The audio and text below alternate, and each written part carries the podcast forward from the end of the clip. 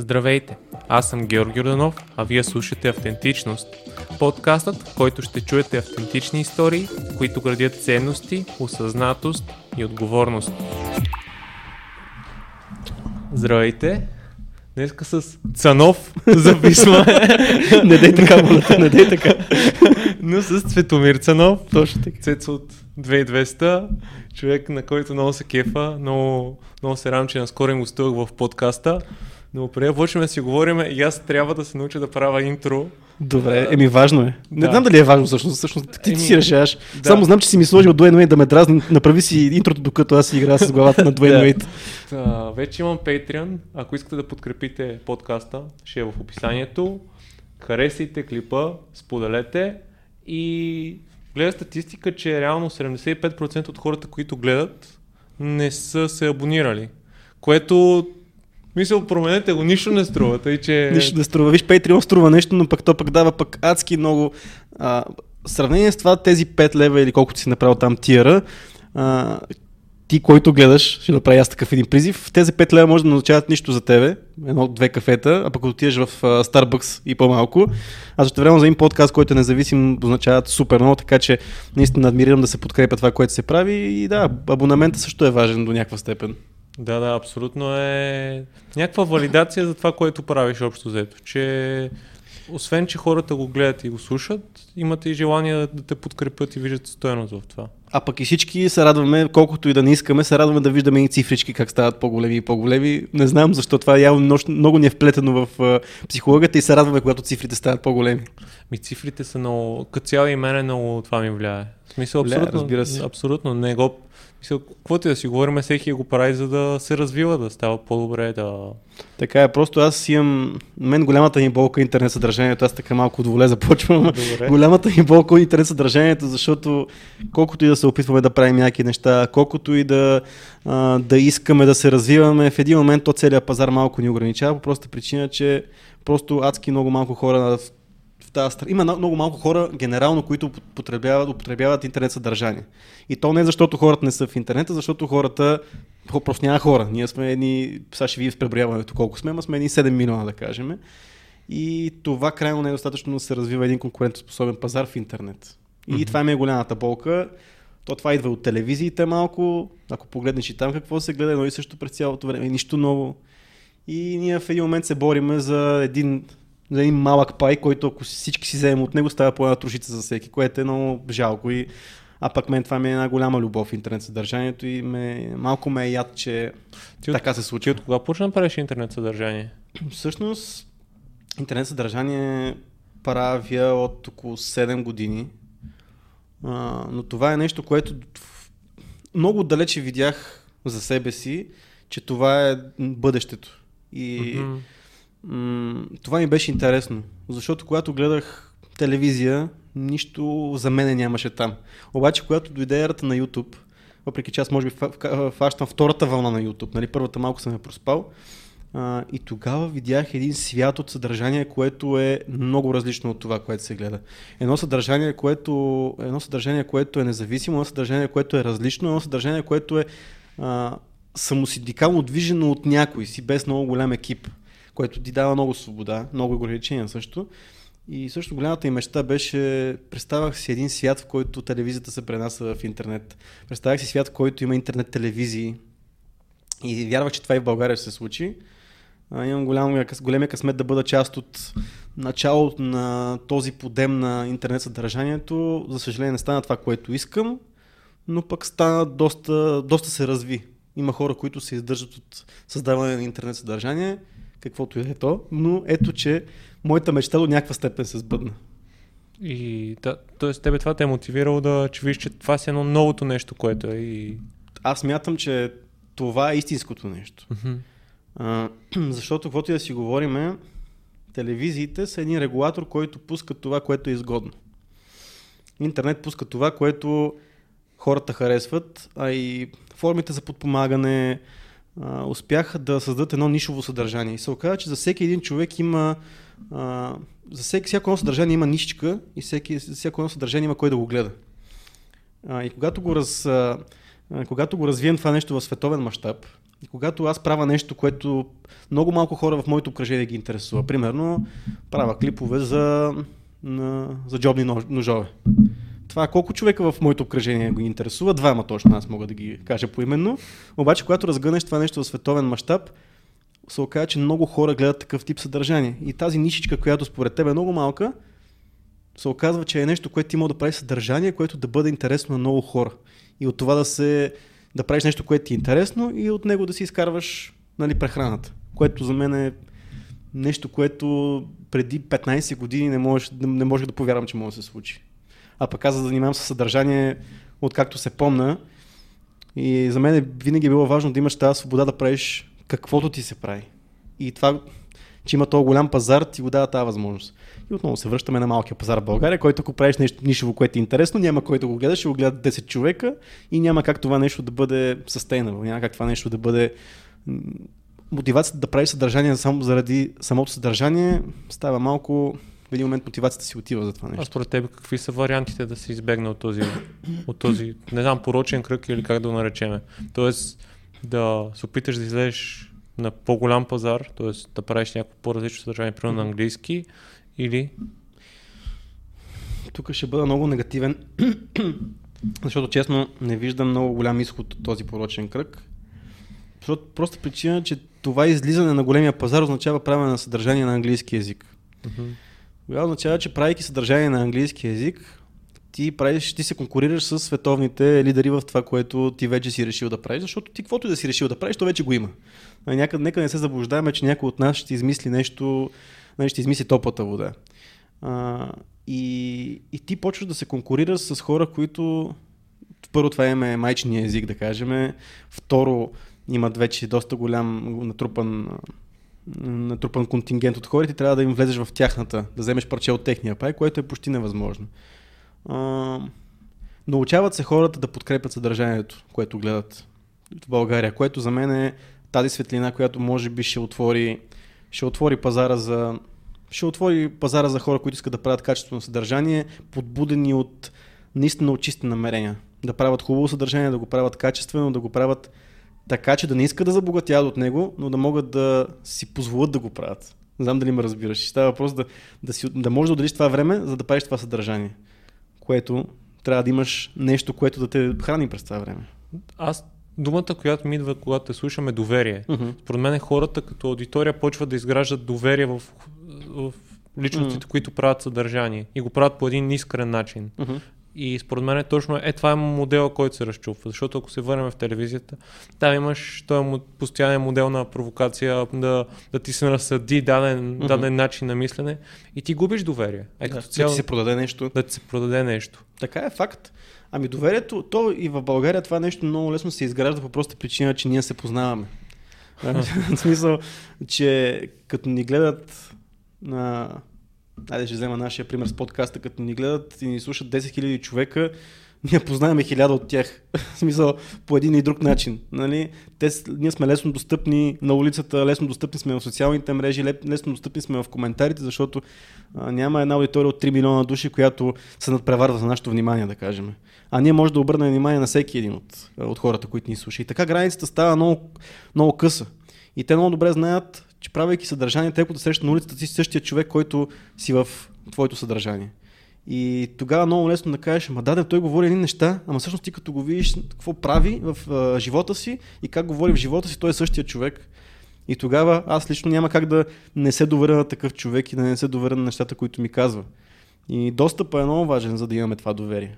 Еми, да, според мен и не всеки, който прави съдържание у нас е какъвто говори в клиповете си и това което, това, което споделя. И то според мен и това е един от проблемите, че много хора и в интернет го използват за манипулация под една или друга форма. Разбира се, особено аз ненавиждам дейли влоговете. Защо кажа що? Защото аз не виждам един на кой човек, покажи ми един човек, на който всеки ден му е уникален. Всеки ден му е изпълнен с емоции, всеки ден му е изпълнен с готини моменти. Не, ти се напъваш. Повечето влогари, те затова е и доста голям процент от световните влогари, които хванаха точно най-силния момент на YouTube, когато се плащаха големи пари за реклами, а, изпаднаха в страшни дупки, страшни депресии, страшни бърнаути. Защото ти трябва да измисляш съдържание, което не ти идва натурално, защото пак не всеки ден ти е супер вълнуващ. Но ти така трябва да моделираш живота си, така трябва да му се моделираш пред камерата, всичко да е супер яко, супер хай и ти не спиш по а, 6, до, 6 нощи, защото всеки, всеки ден си на купон. Това пак не можеш да го поддържаш това нещо. Няма как този образ да бъде поддържан. И ти в един момент или ще изгориш, или ще се пречупи образът ти. Да, това, това ме отвежда към тази темата, която не днес си поговорим, mm-hmm. за баланса. И според мен е абсолютно, абсолютно ето тук едно от нещата, които аз съм голям хейтър, е този образ, който се изгражда на че всеки вече, нали, вече у нас е този модел, всеки иска да е предприемач, всеки mm-hmm. иска да бачка супер много 24-7 хъсъл и такива неща. Факт. Което, мисля, което, ако го пречупиме през призмата на влогърството, това, което ти даде като пример, е точно същото. Ти постоянно се обсебваш да се развиеш в дадена сфера и то става в един момент супер натегнато. Ти, uh-huh. ти губиш супер голяма, вър... губиш връзката с себе си. И да, как според тебе, защото и друго, което ти каза по-рано в разговора е за, за това, че у нас Тоест трябва да намериш баланса според мен. Mm-hmm. Да, примерно да правиш подкаст, както ти занимаваш с изключително много дейности и да, да, да преминем, ако искаш към тази тема. Да, супер. Аз много се радвам, когато спомена, че тази тема така е на дневен ред, защото това е тема, която аз лично много се боря с нея в личния си живот и много разсъждавам на темата за баланса. А, и това, което кажеш, е един от големите въпроси. Тази среда, която се създава а, на постоянна конкуренция, постоянно сравняване с хората, които са ти в твоя нали, най-близък кръг и също време пък широкият ти кръг хора, които следиш и така нататък, те те карат да, ако си обикновен човек, чиновник, който прави нещо, ти си потиснат от факта, че други хора около тебе успяват, печелят много пари, известни са и така нататък. Имат много последователи, харесват ги много мацки и така нататък. И то това е някакъв естествен момент, че всеки иска да, да е по-добър от другия. Това е, това е хубаво, че го има, защото иначе какво друго би те мотивирали. Нали, много неща могат да те мотивират, нали, да използваме тази дума, любима моя, но това е най-прекия начин да бъдеш нали, надъхан да правиш нещо. Но пък от друга гледна точка, не всеки е създаден да бъде предприемач. Не всеки има уменията да бъде най-добрия бизнесмен, лидер, менеджер, контент креатор и така нататък. Има хора, които просто не са създадени за това. Те са създадени, те са добри в много други неща. Те са добри в неща, които други тези хора, предприемачите не са. Но социалните мрежи ни дават този достъп до тези успели хора и ние се опитваме много да заприличаме на тях, което нарушава целият баланс нали, на това, което искаме ние да постигнем и как ние виждаме живота си.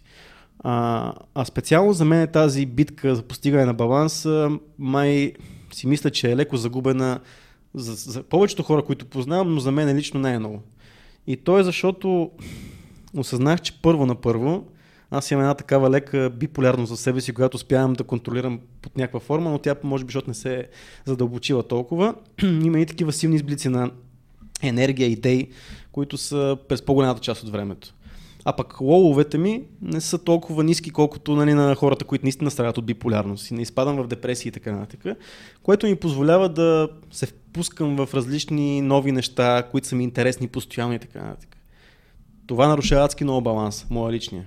За да правя това нещо, означава, че аз жертвам нещо друго. Жертвам личния си живот, жертвам до някаква степен, може би, здравето си, жертвам време с, за други хора, задействам, жертвам време за други неща, но пък ми е интересно. През цялото време се забавлявам от това, че съм в едната крайност. Но винаги гледам да съм с, една, е, с единия крак в другата, да мога да се върна във всеки един момент от онази крайност. И по-скоро за мен баланса в този смисъл е някакво, някаква пропорция на двете крайности да имаш, да почиваш, когато трябва да почиваш, да си позволяваш да си в, а, в този стейт, да можеш да, да взимаш навътре нещата, да преценяваш какво си направил, какво, къде си сгрешил, а, защо не се е получило или защо се е получило и също време от другия момент, в който си action, action, action. И за мен е баланс между двете неща не би бил интересен. И не бих имал енергията да преследвам едното нещо и не бих имал енергията пък да, да, да, да пречупвам нещата през себе си. А, така че това е може би най-генерално, което мисля за, лично за себе си, за баланс, когато става въпрос за работа и, а, и почивка, ако мога така да ги кажа. Не знам дали успях добре да обясна моята нагласа към баланса. В... Да, да, интересно е, интересно и аз, когато те слушах, се замислих, че първият, първият момент, в който си мислиш за баланс и като mm. цяло е работния ни план. Да, Мисъл, факт. Да, ние първо си мислиме как, как балансираме работата и свободното mm. време. И аз, и аз се замислих нещо друго, което е, според мен е много важно как и по какъв начин ти приемаш информация на дневна база. Mm-hmm. Защото баланс, аз ти трябва да имаш две неща, които да, да, да са в някакъв да, противовес. Да. И аз си мислех точно това е, едното е това, което си ти до този момент. Mm-hmm. И това, което ти искаш да интегрираш в себе си като личност, като качества, като умения, като mm-hmm. нова информация. И аз се замислих, че може би аз изпадам в някакви такива крайности, които са в един момент искаш особено и като имаш толкова много информация, искаш всичко е сега, mm-hmm. всичко да се случи в този момент.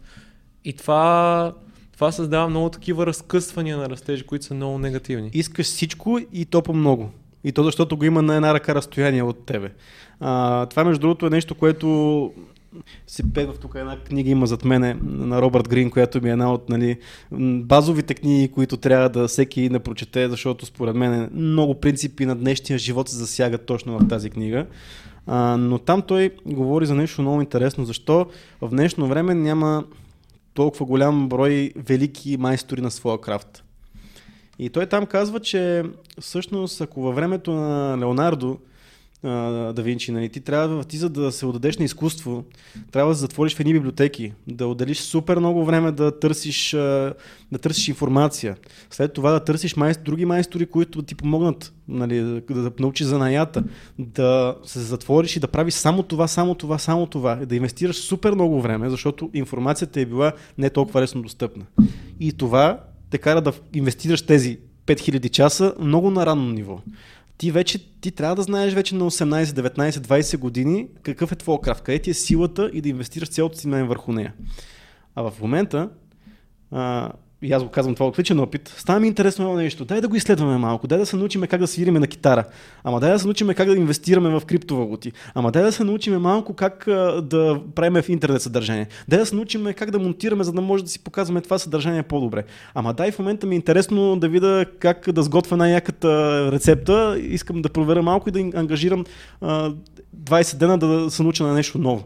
И това нещо, колкото и да е хубаво, за мен това е най-хубавото нещо на света, защото като човек, който обича да експериментира, обича да прави нови неща, това е супер, защото аз имам достъп до информация как да бъда добър в тези неща. Но също времено те спира от това да бъдеш да бъдеш мастър, да бъдеш майстор в, един, в едно конкретно нещо и да бъдеш най-добрия в него. И ние в момента живееме на, в света на Jack of all trades, тази, този менталити. Ние сме добри във всичко и а също време не сме майстори в нито нищо. Ама той обаче и малко и пазара го налага това нещо, според мен. По проста причина, че аз забелязвам покрай моите неща, които правя, все по-често се търсят хора, които да могат да изпълняват адски много неща едновременно. Което има си своите, а, нали, а, има си своята бизнес логика, но отново те прави такъв jack of all trades, което не съм сигурен, че е най-подходящото нещо на света. Да, абсолютно. Аз, аз се замислих върху, върху това и е... Според мен, може би трябва да... Тук идва, според мен, ролята на избора. Uh-huh. Ти да избереш дали да се фокусираш върху нещо и кое от всички неща, които правиш в един момент да стане основният ти фокус. Uh-huh. Защото, да, ако, според мен, ако не експериментираш, ти няма как да стигнеш до, до определена сфера, в която да си добър, ако, mm-hmm. не, ако не пробваш. Така е. Малко са хората, примерно като Джокович или някой друг, който хваща ракета на 4-5 години и става... Супер голям късмет, така е. Да. Но въпросът е, че ти имаш ли... Това е много голям проблем. Това ти си напълно прав и ти така имаш възможност да намериш твоето нещо. Но имаш ли достатъчно а, такъв а, концентрация на вниманието да, да разбереш, че това нещо е твоето нещо? Защото, нали, Джокович е един, който ще хване ракетата.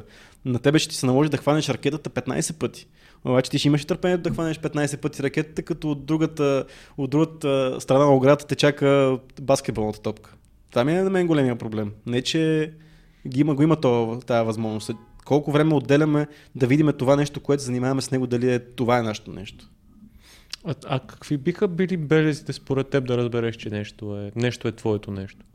О, това е, това е много хубав въпрос, който не знам дали, но нека сега да го да се опитаме да, Да, стигнем да, до да някакъв анализираме. такъв, да анализираме. Със сигурност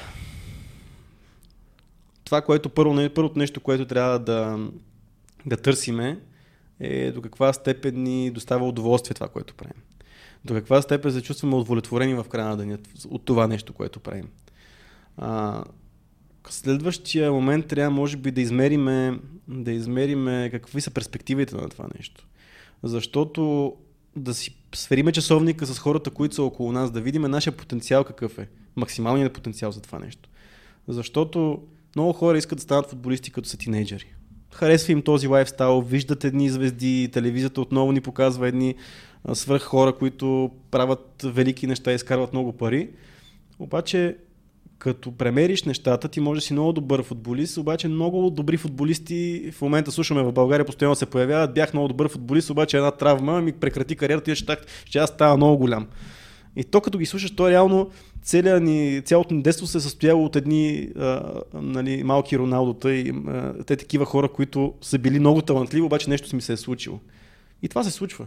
А, когато става въпрос за... Трябва по-скоро да си премериш това колко е перспективно и да знаеш, че няма само ползата от това, с което се захващаш. Ти трябва много добре да видиш какви са недостатъците. А, но със сигурност нещо, което най-много трябва да те, да те води е интуицията. И колкото и тъпо да звучи един 18 годишен човек да се води от интуицията си, тя понякога доста, доста добре ни води а, и доста добре ни, ни показва пътя. Другото нещо е, че според мен не трябва да си, да си поставяме някаква цел. В смисъл, че на 20 години трябва да знаем какво ще правим с живота си. А, има хора, които ние трябва много добре да знаем, че това, което ни дава днешното време, че ние много лесно може да смениме а, да, сферата, в която се развиваме, сферата, в която работим. И това не е страшно. И инвестирайки някакво количество време в правенето на нещо, не означава, че трябва да си в това нещо през, цяло, през целия си живот. И това българина много добре трябва да го разбереш, защото ние сме обучени по този начин. Нашите родители, нашите баби и дядовци са били точно така. Ти хващаш една работа и ти я правиш до живота. А, което трябва да се отървем от тази мисъл, защото по статистика ние сме на последно място в Европа по смяна на, на сферата на работа. На последно място. Много малък процент се преориентират. Което може да те вкара в един момент, че ти си не- нещастен от работата си. Ти няма как да се развиваш нещо, което ти, на, тебе, ти, на тебе удовлетворява. Така че най-важното е да намерим удовлетворението. И за мен е, колкото и моя партньор в подкаст да мисли по друг начин, нали, има едно преследване на щастието, което всеки един трябва да се стреми към него. И то е много абстрактно, защото казвам щастие и то това е, нали, сега ми се появява а, нойзи в главата ми, който казва, че нали, това е една индустрия, която ти се опитва ти продаде нещо. И това го има, но трябва да, да разбереме точно за нас какво е щастието и да го преследваме. И ти ако си нещастен в този елемент от живота си, работата ти, ако тя не ти достава удоволствие и се прибираш в къщи и не знаеш защо то ден е съществува изобщо в твоя, в, в твоя живот, тогава е време малко да замислиш, че може би не е това. Може би не е това, което трябва да правиш цял живот и, или може би парите не са най-важното нещо, а, но е трудно. Със сигурност е трудно и трябва да се доверяваме много на това, че нашето подсъзнание знае много повече от нас и да се впускаме в неща и да ни е страх да се провалим в тях. Може би това е най-важното. Това, това, което ти разбираш, е, това, което ти кажеш, аз разбираме да, така да, пак ще използвам, да опознаеш себе си под една или друга форма. Пак звучи малко... Да, ама така е. Аз много си мислех, а, ти, много си мислех а, защото все пак а, идвам в този подкаст автентичност и знам, че ти много често задаваш този въпрос какво е автентичност. Аз мисля, че за да достигнеш прямо до отговора на този въпрос, трябва първо да бъдеш много искрен със себе си. Много добре да се познаваш и много добре да си кажеш, ако не си добър в нещо, ти си най-големия критик на себе си, всъщност. И последният човек, който ще каже, бе, ти не си добър в нещо, си ти самия.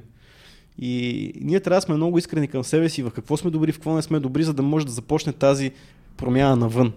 Не знам дали, както ако чувстваш, че нещо ти пречи на че имаш поведенчески а, нали, проблеми, които ти пречат в света, ти трябва първо да си ги признаеш, че ги има и след това да тръгнеш да работиш върху тях. И ти ако си мислиш, че ако не си искрен към себе си, смяташ, че си най-добър в нещо и това нещо те прави щастлив, ти няма как да, да тръгнеш да направиш някаква промяна. А приятелите и хората около тебе обикновено са много внимателни. И, и всеки внимава да не те нарани и се опитва да не ти каже това, което всъщност е най-важното нещо, което трябва един човек да ти каже. Не си прав, мислиш не както трябва, аз го виждам много по-добре от тебе, защото съм отвън и, и тогава, тогава можеш да получиш тази перспектива, която ти трябва. Аз, аз се замислих при мен как беше, защото аз, аз и като бях при вас, Мгм. аз съм завършил техникум. И ние сякаш се бяхме такава ком- компания, в която всеки си казва това, което е на другия. Няма, няма да, да не те нараня, не, в смисъл, ако Мгм. правя нещо тъпо, ще ми кажа, че правя нещо тъпо. Да.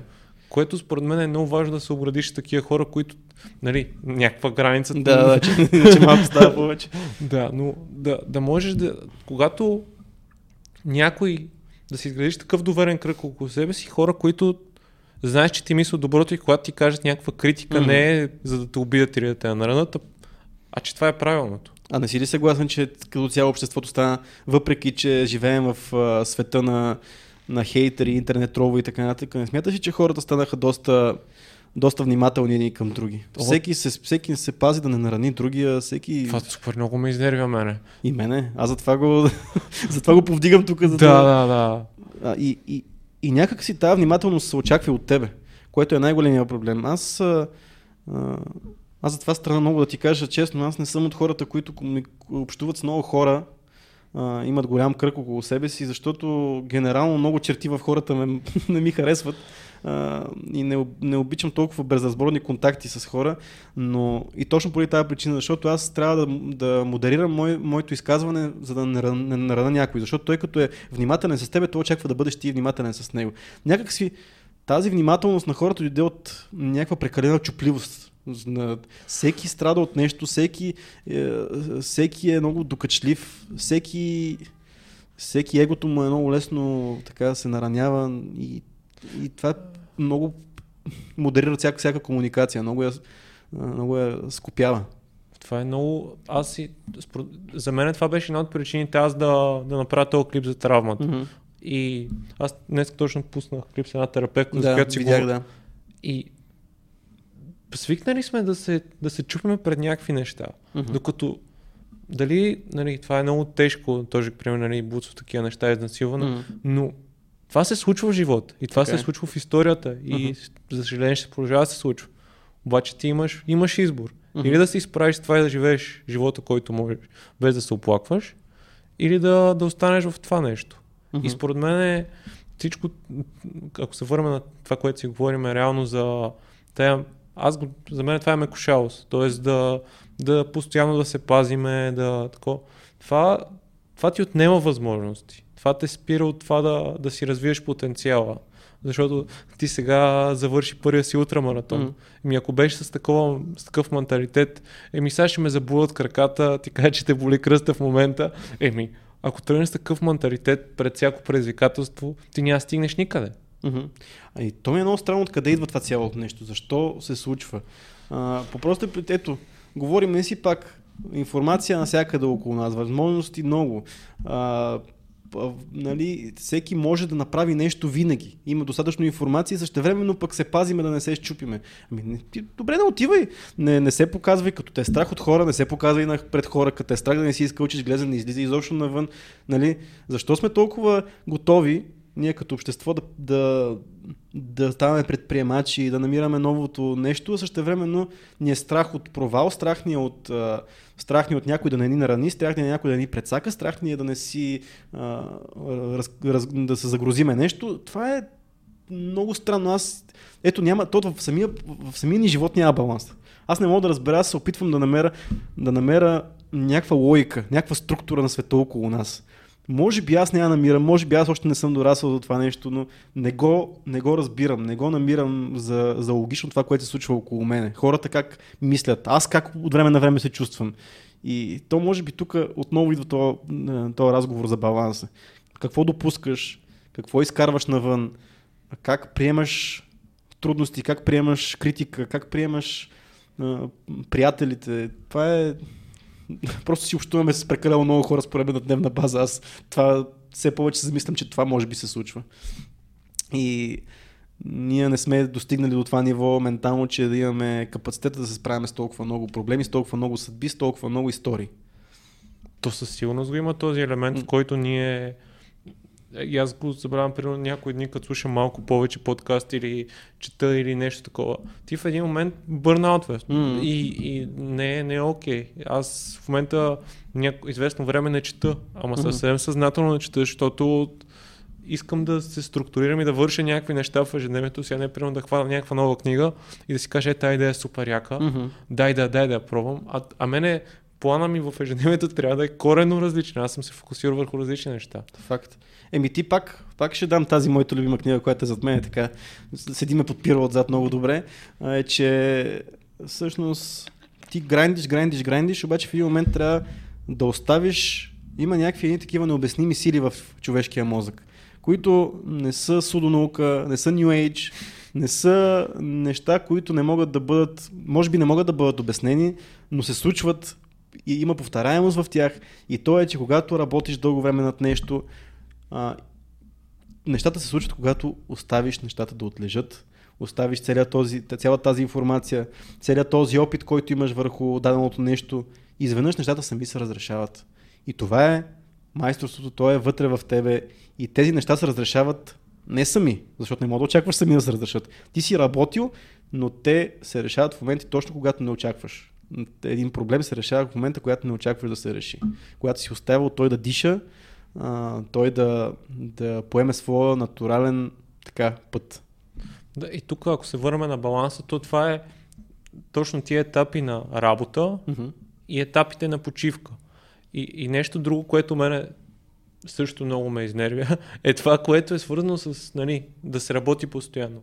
А ти, аз, аз лично за себе си не си представям, че един ден мога да съм mm. продуктивен 12 часа, ама да седна и да, да бачкам здраво. Това и Джордан Питърсън го mm. казва. Примерно, и той казва, аз мога да чета един час супер фокусирано. Тоест, имаш си някакъв капацитет, който се развива. Mm-hmm. И, и след, след, толкова, след, мисля, след това определено време ти вършиш половин работа. Така е. Аз вярвам в няколко неща, които аз съм открил за себе си. едното е аз работя и не се боря вече с това нещо, че съм такъв. Аз работя на кратки изблици на енергия. Какво означава това? Въпреки, че моята професия е такава, че а, нали, основната ми професия е някакво...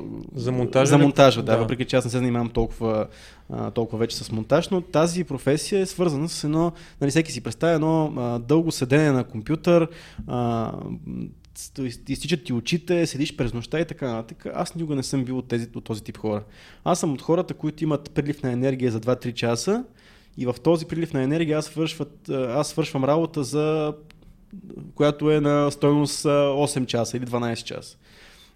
Но не се опитвам да, да, да си сложа тая граница, че аз сега в момента аз трябва 8 часа да работя непрекъснато. Защото аз моя мозък не работи по това, моя, моята енергия не работи, моя, моята креативност не работи по този начин. И аз съм осъзнал това за себе си. И аз не се опитвам да се сравна с тебе, който можеш да седиш 8 часа, 12 часа на компютър или цяла нощ и да, си, да имаш някаква производителност. Аз съм приел, че това съм аз и не, не го променям, защото това за мен работи. Аз вече 10 години съм и смятам, че нали, съм достигнал ниво някакво и успявам да си върша работа добре. И не се опитвам да бъда като другите. И другото, в което много вярвам, и смятам, че това е приложимо почти навсякъде, някои хора ще кажат, че е малко повърхностно гледам на един проблем, но има едно нещо, което се нарича diminishing returns Не знам как се превежда на български. Но когато работиш върху нещо, има един момент, в който усилията, които полагаш над него, вече не си струват, не си струват резултат. Мгм. Какво означава това нещо? Ако напиша тази книга на, на един дъх, тя няма да е най-добрата на света. Но ако отдела още няколко дни върху нея, тя ще стане много добра. И това са ти първите часове, в които си много производ... първите часове работа или дни работа, в които си много производителен върху едно произведение. Успяваш много добре да, да времето, което вкарваш в, в работа, много добре се отразява като резултат. Обаче аз ако я почна да дълба трети месец тази книга, най-вероятно тя ще става всеки път малко по-добра, малко по-добра, обаче изобщо а, КПД-то няма да е такова като първите, първите няколко дни.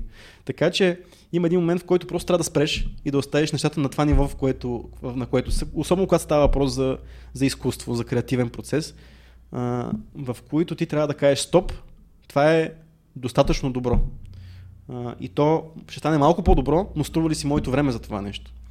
А, и тук трябва да се намери този баланс, да не се отказваш прекалено рано, преди нещо да стане достатъчно добро и да не задълбаваш толкова дълго в търсене на, на съвършенството, което го няма. Всички трябва да, да приемем, че съвършенството не съществува, а, но да, ние да отделиме дни, часове, години в търсенето на съвършенството.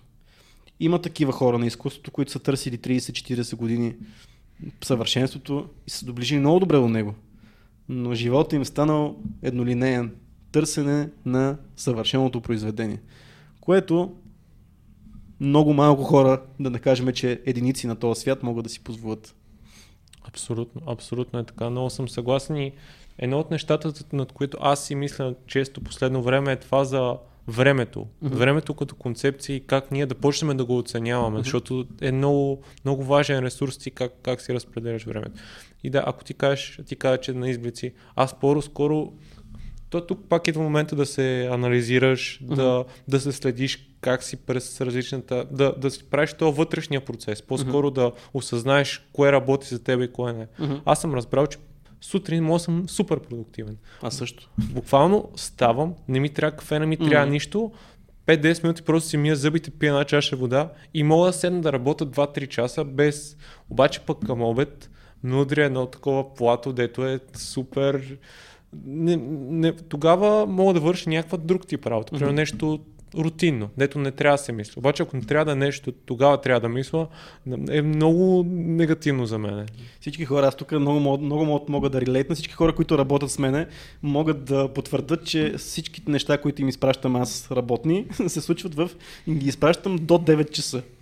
аз съм от хората, които, ако нямам днес не, някакво събитие, нещо, някакви снимки, нещо, аз ставам в а, около 7 часа сутринта, директно се изстрелвам, нали, туалетни бани, представяме се прави кафе, сядам, докато си пия кафето, вече съм свършил за 2 часа, 2 часа и половина, 3 съм свършил цялата работа за деня. И изпратил съм всичко и ако нямам някакъв ангажимент, аз съм свободен, моят целият ден е свободен. А, най-вероятно в тези 2 часа съм свършил работа, която някой, някой може би ще свърши за 8. Мгм. И това ме кара да си мисля, че това е супер. А, говорих с един приятел наскоро, а, той също прави подкаст Дизайнът на нещата, той пък е дизайнер човек и аз му като му кажа, като му споделих това нещо, което споделям сега на тебе и той каза, аз, аз ако направя, ако направя това нещо, през другите 6 или 8 часа се чувствам зле, че не правя нищо. Което ето, пак отново, отново този прешър, че ние постоянно трябва да работим. И като замислиш ти за какво работиш? Аз лично работя, за да мога... Аз не търся богатство. Аз не търся м- статус някакъв. Аз търся спокойствие. И ще го признаем най- най- нали, най-откровено си признавам, че търся спокойствие. Искам да мога а, да си кажа е тази година отивам и ще обикалям цяла година, ще обикалям с каравана някъде. И ще спа където ми падне. А, искам да се отдам на приключения. Това искам аз. Обаче, същевременно осъзнавам много добре, че точна граница няма. За да има това спокойствие за мен лично, каква е цифрата, какво е нещо, което аз трябва да постигна. И ако си задавам този въпрос, ще ти кажа, че не знам. И какво означава, че това търсене на щастието, то, аз ако стигна една сума или цифра или нещо, което стрема, тя се измести, ще стане друга. И реално това, което аз се стрема, то е недосегаемо. Аз не мога да го стигна. А също време се стрема към него а, и никога не го постигам. дори да съм постигнал това, което съм си мислил в началото, че е това, което трябва да постигна. Дали тук не е пак момента на интуиция? Защото а, така като те слушам и, и то процес, който се случва, че балансът е едно е някаква граница между две неща. Докато mm-hmm. то може да е нещо. Мисля, ако му обърнем малко физично такова, да, да. ако му обърнем формата, то не е някаква линейна, линейна зависимост, където разделяш на две. Mm-hmm. По-скоро да е нещо, което е по-комплексно. Тоест да. То постоянно, според мен, има този елемент на време и цена, която плащаш. Да. И вече в един момент, както ти каза, цената е прекалено висока mm. и ти трябва да се върнеш малко, да си да се, малко да се хъмбълнеш, да се, да. да се смириш, че аз мисля, мога да го свърша това, но заслужава ли си на база Точно. моите усилия? Mm-hmm. Е, това е, ще се върна и на това, това е много интересно, но а, това, което а, си мисля, че по-голямата част от промяната при хората, когато става въпрос за някакво състояние, в което вече не, изпис, не изпитват удоволствие от, от а, това, което правят, от а, от постоянната битка за ресурс, статус или каквото и да е.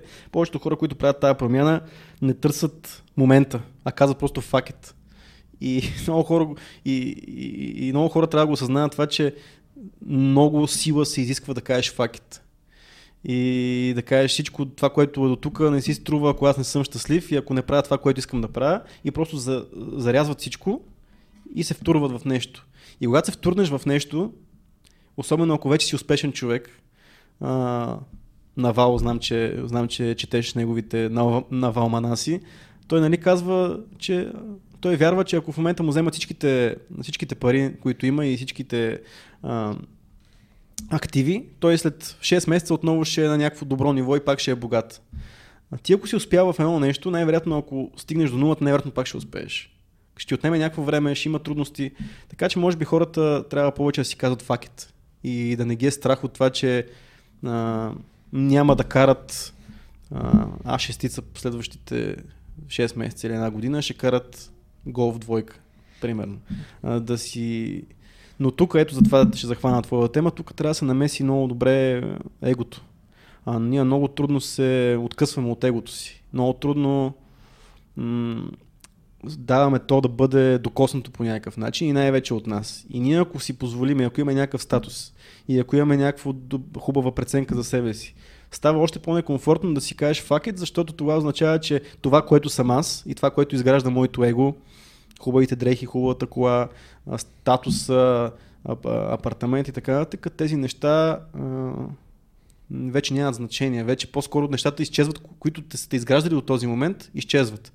И ти трябва да се откъснеш от егото си, защото егото много обича се захранва от, от такива а, земни неща, нали, като ресурси и така нататък, и да се откъснеш от това нещо.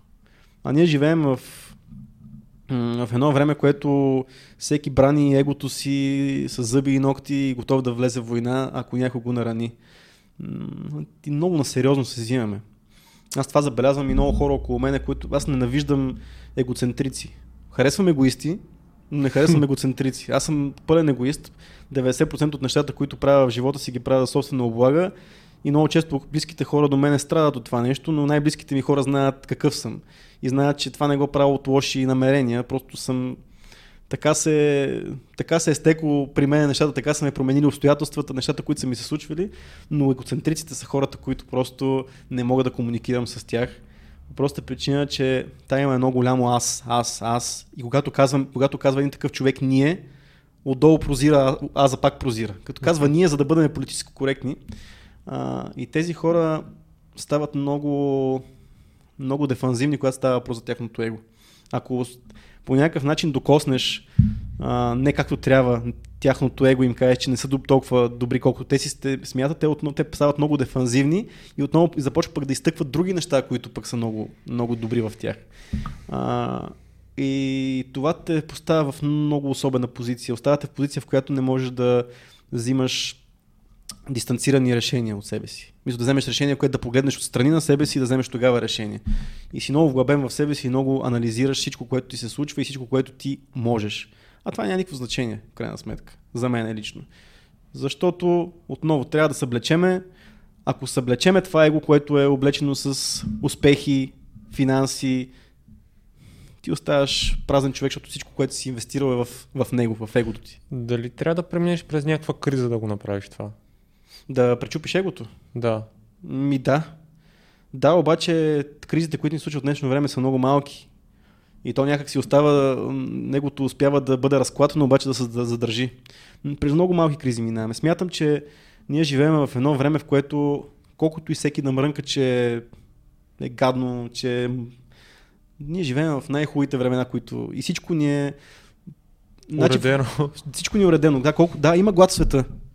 Ама я да погледнем какъв е, какъв е процента на глад в света. Колко, дори в България, как прага на бедност става, нали, смисъл, по-малко, все по-малко бедни хора има в.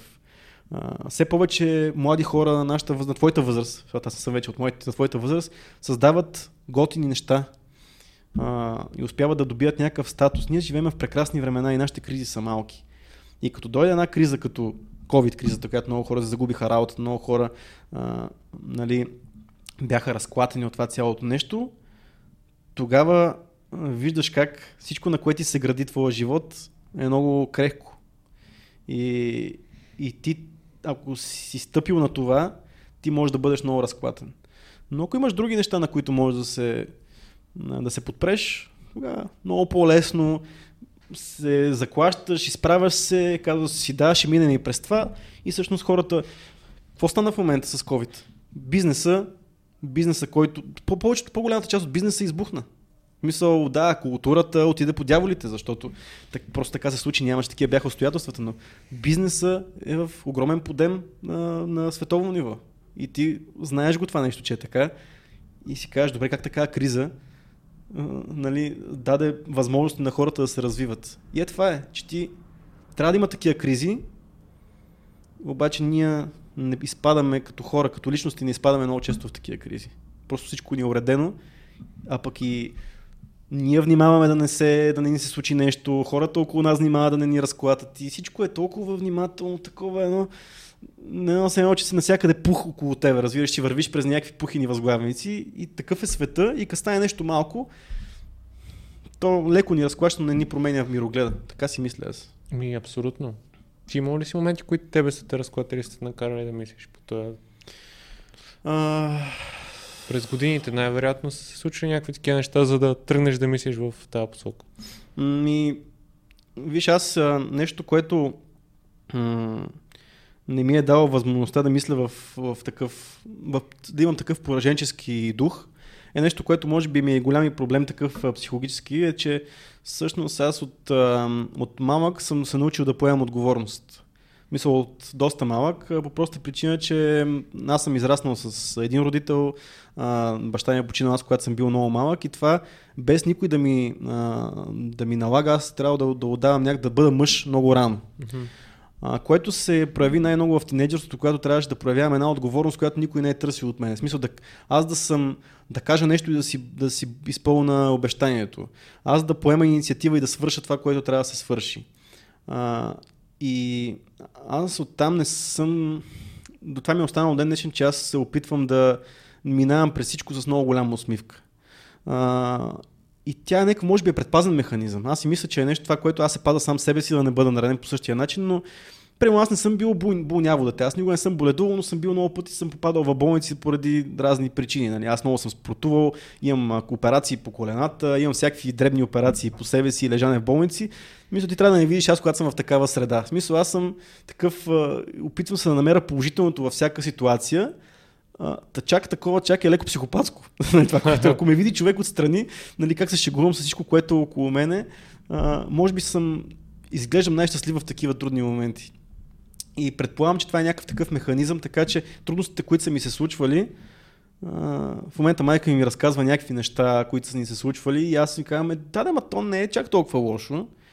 И си мисля, дали наистина не е било толкова лошо, или аз просто съм, аз просто съм блокирал нещата, които а, начина по кой... Не съм си дал възможност да се почувствам зле. Разбираш ли ми какво искам да ти кажа? Намерил си някакъв начин, който се те кара да се чувстваш добре, да възприемеш ситуацията mm. около тебе. Да, и по-скоро съм се пазил от някаква болка. И това е до ден днешен смятам, че така се опитвам да, да, нали, да се справям с проблемите, въпреки че малко ставам леко по нетърпелив, да, не, не си давам на мене времето да, го, да се почувствам по този начин. А, така че паза се, аз лично се паза себе си от изпадане в такива състояния. И винаги гледам да запазвам някакъв положителен дух, нали. За много хора, много хора, които ме познават, че кажат, че съм нали, не знам как е на български, но муди, в смисъл, че съм на настроения, че много често съм кисел. Също не е така. Всъщност аз през цялото време нали, имам една горе-долу такава положителна концепция за света, просто много често не ми занимава с нищо. В смисъл, не ми се занимава сега в момента да, да си разговарям, да разговарям с тебе. И не защото ти не си лош човек, просто в момента не ми е това фокуса.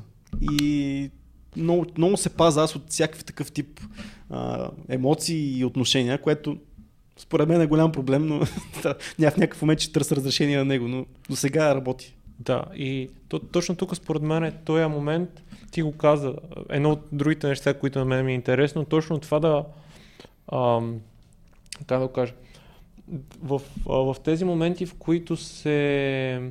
Ох, чакай, че ми излезе думата от главата, но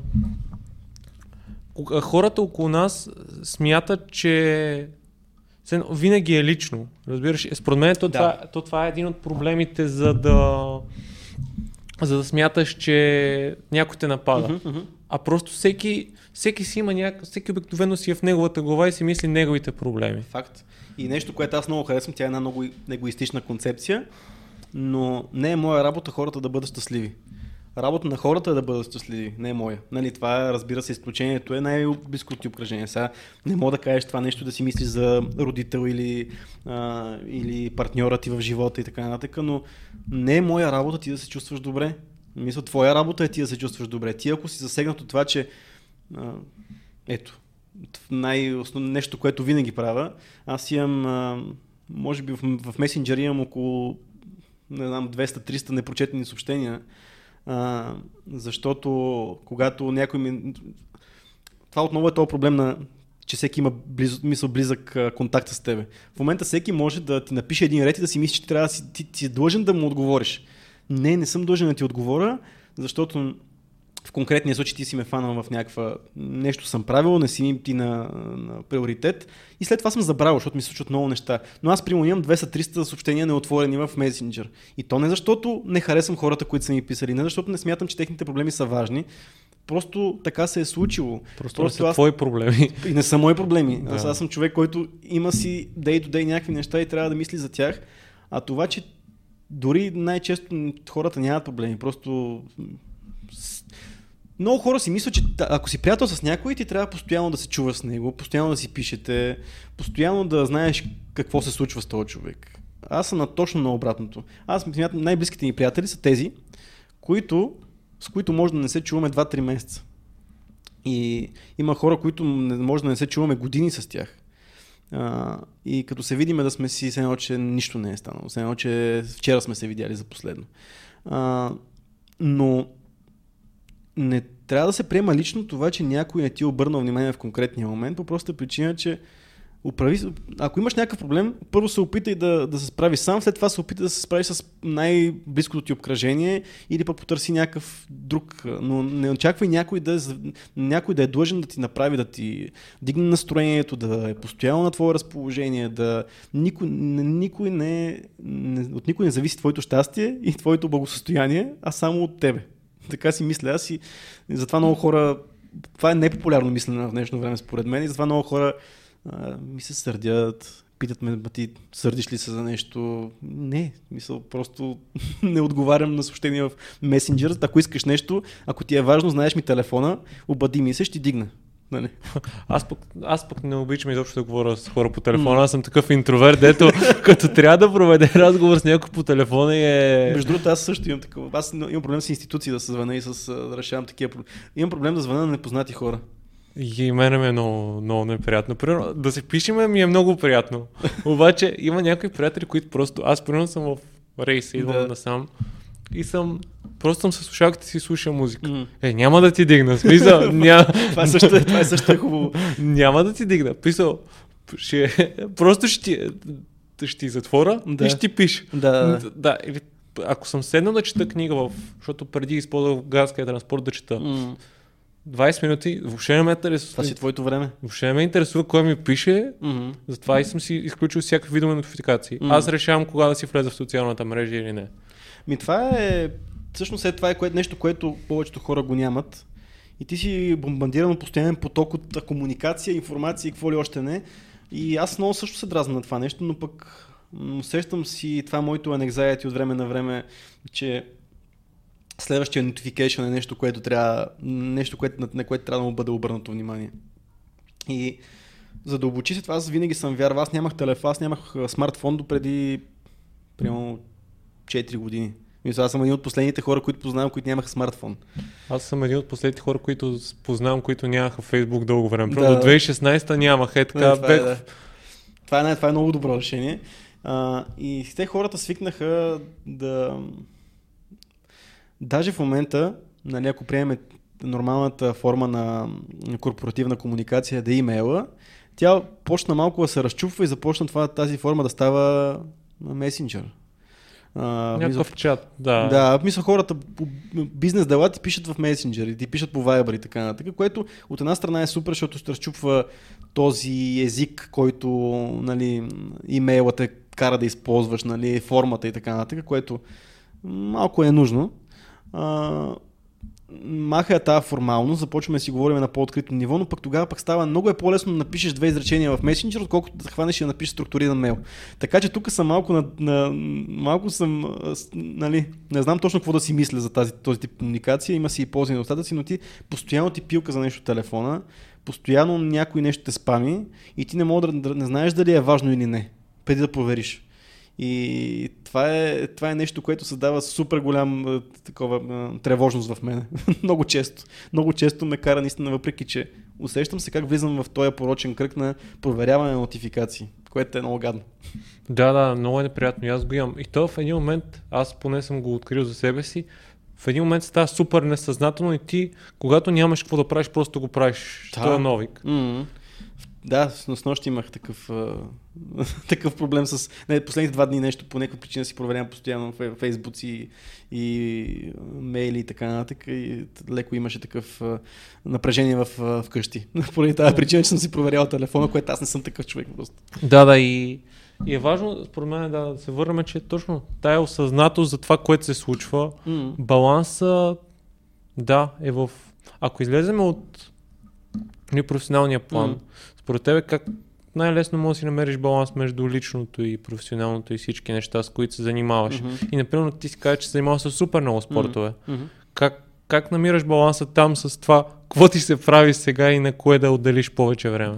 С спорта е по-лесно взимането на решения. Ще затова ще започна от там с спорт. Аз ще дам моя пример.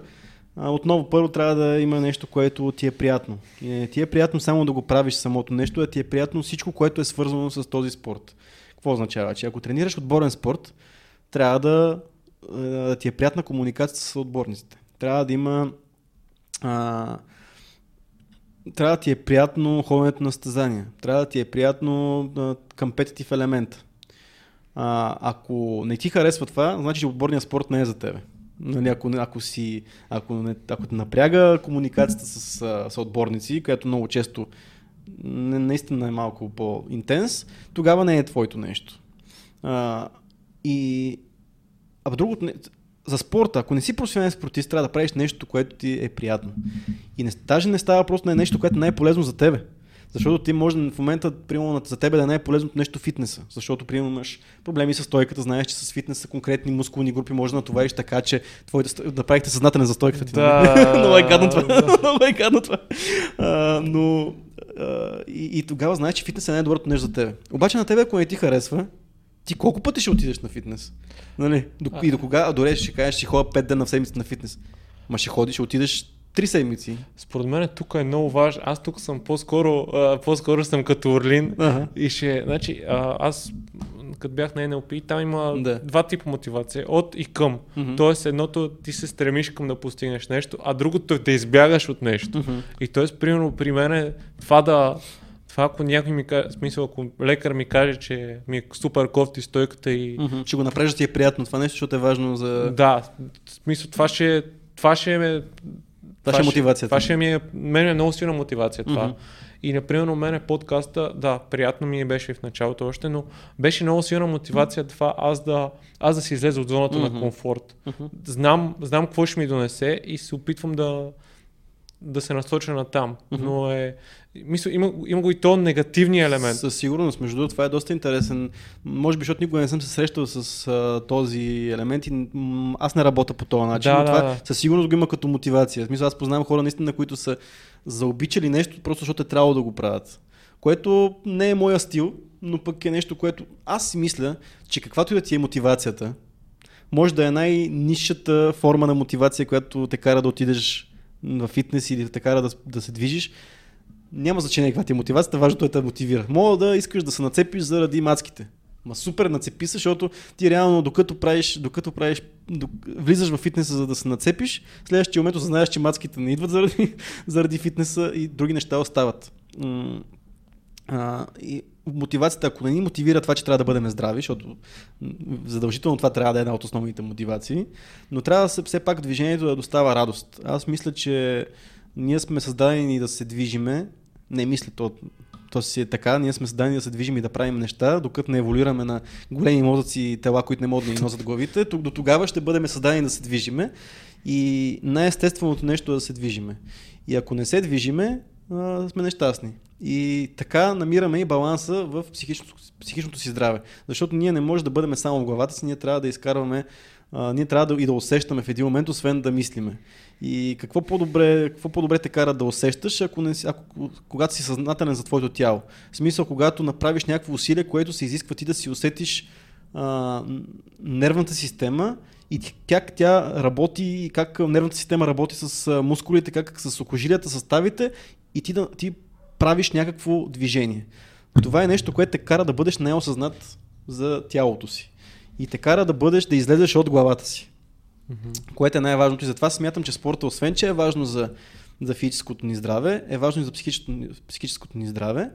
А, и трябва много е важно да намериш да намериш нещо, което или те кара да бъдеш щастлив, или те мотивира по този начин, по който ти кажеш. Нещо, което е важно, за да бъдеш ти здрав физически и психически. А, това е за мен най-важното и ние трябва да приемеме, че за мен лично, понеже аз отново казвам, че не, не съм егоцентрик, ние трябва да приемаме, че най-вероятно, ако се хванеме нещо на, на 30 годишна възраст и се хващаме нещо, което просто ни остава удоволствие, да приемем, че няма да бъдем най-добрите света по това нещо. Защото ние имаме тази тенденция като хора да се, да се захващаме с нещо и да кажем, ние ще бъдем най-добрите, ще сме най-силните, ще ставаме шампиони. Не, шампионите са много малко. Дори на местно ниво, на локално ниво шампионите са много малко и са специален тип хора, които правят това. Така че трябва да, да отстраним егото от спорта а, до голяма степен и да бъдем смирени към това, какво, кое, което ни предлага, да бъдем смирени пред тежестта, да бъдем смирени пред планината, да бъдем смирени към противника, защото той е там да ни убие, а, да бъдем смирени към всичко, което ни дава това цялото изживяване на спорт, competitiveness, как се води, как се на български, нали, а, Състезателен дух състезателния дух, точно така. Трябва да, да ги приемем, че тези неща са част вече от нашия свят. така че това е моят съвет към това нещо. А Като ми кажеш как намираш, как трябва да се намери баланса между работа и другото, защото то малко в днешния свят става работа и друго. И друго нещо, което Да. ти, ти каза, трябва. И аз много често го използвам. А нещата, Нищо не трябва. нищо не трябва, да, да, да, да. Да, така е, съгласен съм. Не, нищо не е на всяка цена. А, балансът трябва. Е, това е най-трудното. Е, това е най-трудното, което е, ако стигнем до някакъв отговор на този въпрос, не знам трябва да... По-скоро, може би е по-добре да си далеч от хаоса. Да се опитваш, Сигурност. да се опитваш да, да си колкото може по-близо до... Защото ти по-рано в разговор каза спокойствие. Мгм. И според мен е, ето този е елемента. Покрай цялата информация, която е около нас, ние имаме едно неспокойство, Мгм. че нещо изпускаш, че Да. нещо се случва, което ти не си там и Не да, контролираш. не контролираш. И в един момент, ако достигнеш до този етап, в който изпитваш това спокойствие, може би това е формата на баланс, която е добра за тебе. Напълно съм съгласен. Въпросът е, че всичко работи против това спокойствие. колкото повече неща искаме да направим, колкото повече се бориме за това спокойствие, толкова повече стрес си вкарваме. И за мен, пак ти казах, аз, съм, аз като започнахме темата за баланса, ти казах, че аз съм в двата края. И аз лично забелязвам, че за себе си най-добре, най-добре работи следната стратегия. Нали, грайнд, грайнд бачкаш, като трябва да се работи, се работи. Гледаш да намериш време за тук там е за някой приятел, да намериш време за семейството, да намериш време за спортно. Малки откъсъци, които са част от нали, другото време, цялото ти е работа, проекти, неща.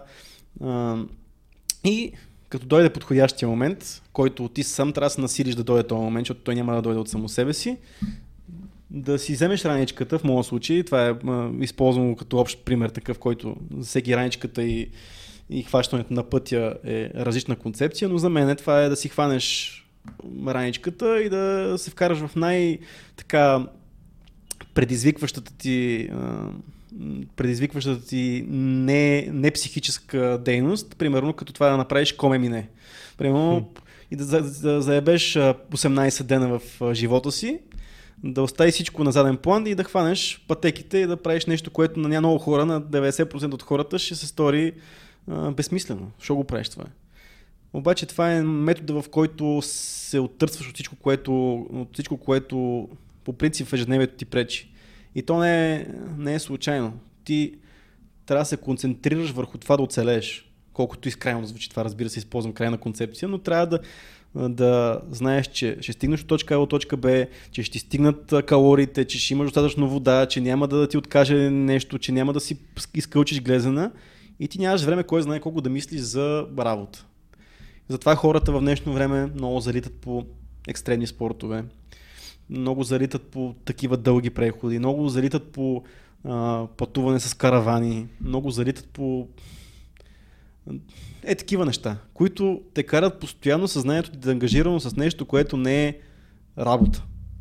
А, защото за мен е почивката на Гърция 10 дена, в които си на all inclusive хотел и плажът ти е до, до газа, за мен това не е почивка, защото аз в времето, в което, в което няма какво да правя, си мисля пак за всички същите неща, които си мисля в ежедневието си трябва да си дам нещо, което да правя, за да не мисля за другите неща.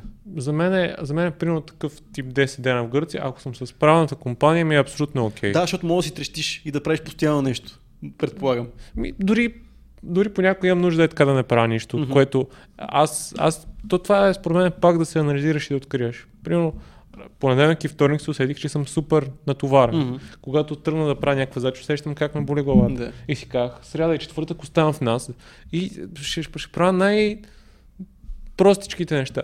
Мисля, он, он, вчера или онзи ден гледах Валя и Моро пътувано. Между другото, аз свалях един епизод. да. да, простотия, да, трябва да се, да, такова да се, чак да ти, да, да, да ти стане неудобно, че правиш такава простотия. Да. Аз обичам също такива неща. Да. И, и примерно после си изгледах Каса де Папел, Манихея с новия сезон. И някакви такива неща, които са тотално да ме, малко да ми изкарат от, от, този, от да, баланс. просто чупиш, чупиш, чупиш веригата. Но аз, прямо, аз за себе си не мога да, не мога да отида на почивка спокойно. И то защото аз просто съм активен човек и тази година направи голямата грешка. В смисъл, то беше прекрасно изживяване. Да, отидохме за около 10 дена до, до Черна гора с моята приятелка. И нали, сега то предразполага ходене на плаж, излежаване, по-лежерен начин такъв. Значи на мен най-приятните ми моменти бяха пътуването, защото аз се вълнувам като пътувам и ние, ние пътувахме с кола, да, реално 12-13 часа ни е пътя на едната посока. Това беше много вълнуващо, но застанали аз на плажа, мога да издържа точно 45 минути, преди да съм си хванал чоколата и да съм хванал някой байр. И просто аз съм такъв. И за мен е такъв тип почивка, осъзнах вече за 16 път, че не работи. Аз трябва да съм активен. И се разбрахме, стиснахме си ръцете, че ние до година ще си наемем една каравана и просто ще пътуваме две седмици на наляво надясно и ще бъдем активни в нашата почивка. Ще бъдем пак на морета, ще се издържаваме, но аз през това време мога да правя нещо. Аз затова обичам да ходя на море на къмпинг. Винаги има какво да се свърши, да събереш дърва, да сготвиш. Да... Аз такива неща обичам, просто съм такъв човек. но не, не обвинявам хората, които искат да легнат на плажа, защото това е техния начин и ако успяват да са толкова спокойни вътрешно, че да се насладат на, на плажи, да не мислят за нищо, евалата много яко, но аз не мога да го правя това. Да, аз по-скоро съм от този тип, защото съм по-меланхоличен. Мога, мога е така да се отпусне, нищо да не правя. Да. И имам нужда от, имам нужда от тези периоди. И, и това е едно от нещата за баланса, че това, което се пропагандира в мрежите, е, че има универсална истина. Мгм. Няма такова нещо. Няма нещо. Ама тя ни наглас, тя, защото аз съм се чувствал от, от, от, този, от това нещо, което ти го казвам, аз съм се чувствал зле от продължение на години от това, че не, се, не ми е приятно като отидеме на море. С приятели или семейно и така нататък. По проста причина, че ходенето на море е свързано с а, ставаш сутринта, отиваш на плаж, докато не е напекла жегата, прибираш се преди да е напекла жегата, дремваш, нали? а, отиваш пак на плаж евентуално, ходиш на дискотека. И тия неща, за мен тия неща са много, нали, супер са, почиваш си, обаче мога да ги правя два дена. Обаче 7 дена и аз съм чувствал зле от факта, че хората около мене се чувстват добре в, това, в тази обстановка. Обаче на мен не ми е приятно и си казвам, аз, добре де, какво е сбъркано в мен? Защо не мога да се наслада? Защо си мисля за други неща? Защо? Когато аз просто осъзнах в един момент и познавам много хора, които са като мене, че просто не е това моя начин. Това не означава, че и отново няма универсален начин. И като отидеш на Малдивите, защото си събирал а, две години да отидеш на Малдивите и като не ти е приятно, колкото и да се напъваш да ти е приятно, ми то просто може да не, не е твоето нещо. И не е, че ти си щупен нещо и не можеш да бъдеш щастлив. Можеш просто на Малдивите не са твоето място. Може да, да, да знам, някакво друго място да ти е по-приятно и там да успееш да бъдеш щастлив. Според мен е антидота срещу това отново е интуицията. Uh-huh. Да, да следваш това, каквото се случва с тебе. И да, и да ако един модел на правиш едно и също нещо и винаги се, не се чувстваш Мгм. много добре, еми най-вероятно има нещо щупано там и не е твоето нещо. Ама не живееме ли в една, сега в един свят, който всички искаме да сме различни, шарени и така нататък, обаче ще времено, като се погледаме отстрани, всички искаме да правим нещата, които всички други правят. Не е ли някакъв дуализъм такъв в нас, че хем искаме да бъдем интересни, хем искаме да правим всичките неща, които, които другите хора правят. И, да, и очакваме нещата, които всички други правят и нас да ни правят щастливи. И това е някакъв пълен парадокс за мен. А, ние трябва да просто, тази интуиция не се обажда, защото ние живеем в свят, който ни се казва, че ако вяра, слушаме тази интуиция и ние правим нещо, което не е в нормата, ние сме различни, да може, обществото ни отритне и Различни сме по начина, който е прието да не си различен в обществото. точно така, да. Което за мен е то много, толкова, толкова ретроградно и ти, което кажеш за тази интуиция, ти, ти я потискаш тази интуиция по проста причина, че не е комфортно ти, ако я слушаш, на тебе ти се прави нещо, ама то не е, не е правилното. Не е това, което трябва по принцип да правя. Не е това нещо, което е а, другите хора ги правиш, да ги прави щастливи. И това отново идва от тази постоянна информация, постоянен спам, постоянно някакви филми, да, влогове, книги за хора, които се чувстват много щастливи по един определен начин. Ми, спрете да ги четете тия работи хора, осъзнайте къде е. Интуицията, това, което го кажеш е много добре, но то не е да, то не е да, тя не е нещо магическо, което а, изведнъж... А, чакай да послушам интуицията. Това е е- качество, което се изгражда. Трябва да, научиш, трябва да се научиш да слушаш и да знаеш, че това, което ти каза, може би е правилно. Да, и с времето, защото ще, а ти ако в началото със сигурност ще ти е неприятно и Мгм. ти трябва да имаш, да си готов да, срещу това съпротивление на другите хора около тебе да си, да го преодолееш. Аз, примерно, в началото, като почнах на терапия, си мислех, има ли нещо сбъркано с мен? Да, да, разбира се. И си го мислиш. Мгм. Обаче, след това е, е то момент да, да го преживееш това и да видиш как ти почваш да се чувстваш по-добре. Мгм. И ти, когато почнеш да се чувстваш по-добре, разбираш, че мнението на другите не е толкова важно, а е важно ти какво правиш и как си променяш живота. Да. Обаче къде аз ще фана тази твоята мисъл с терапията, защото примерно аз много добре разбирам, че да ходиш на терапия е нещо много полезно. А, по никакъв начин не мисля, че хората, които ходят на терапия, има нещо сбъркано в тях. А, смятам, че всеки човек трябва да ходи на терапия. Вярвам, че аз имам нужда от терапия. И същевременно не ходя по проста причина, че а, не съм готов за усилието, което трябва да, бъда, да, да положа. Примерно, в момента не намирам, аз знам много добре, но не намирам мотивацията да го направя, просто причина, че не искам да вкарам работата в това нещо. Което го осъзнавам за голям, голям проблем в себе си и обаче в един момент те толкова неща става, че ти наистина нямаш сила да направиш следващото нещо. Според мен тук идва, идва този момент, който и Навал говори. Uh-huh. Фундаментите. Uh-huh. Кои са фундаментите ти като личност? Кое, кое, ще, кое качество като развиеш в себе си ще помогне на всички други сфери в живота си?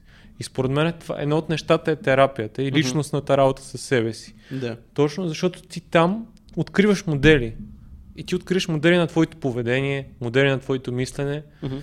и това ще ти послужи във връзките и в работата и навсякъде. Uh-huh.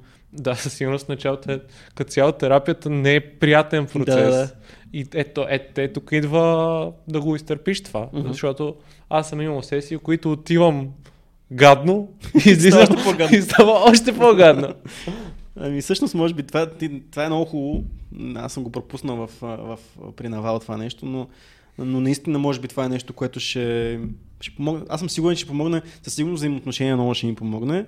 Но ето, това е, може би наистина е важно за всеки аспект. И ето, трябва да се намери мотивацията, трябва, но понякога знаеш колко е трудно, когато, особено когато правиш много неща, след, има, нали, тя сламката щупила гърба на камилата, нали, винаги нещо, има нещо, което не можеш, колкото и добре да се справиш в нещо, винаги нещо ще куца.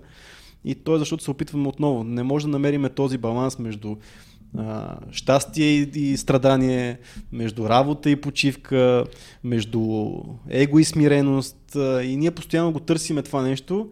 И то е едно махало, което даже малко неравномерно се движи.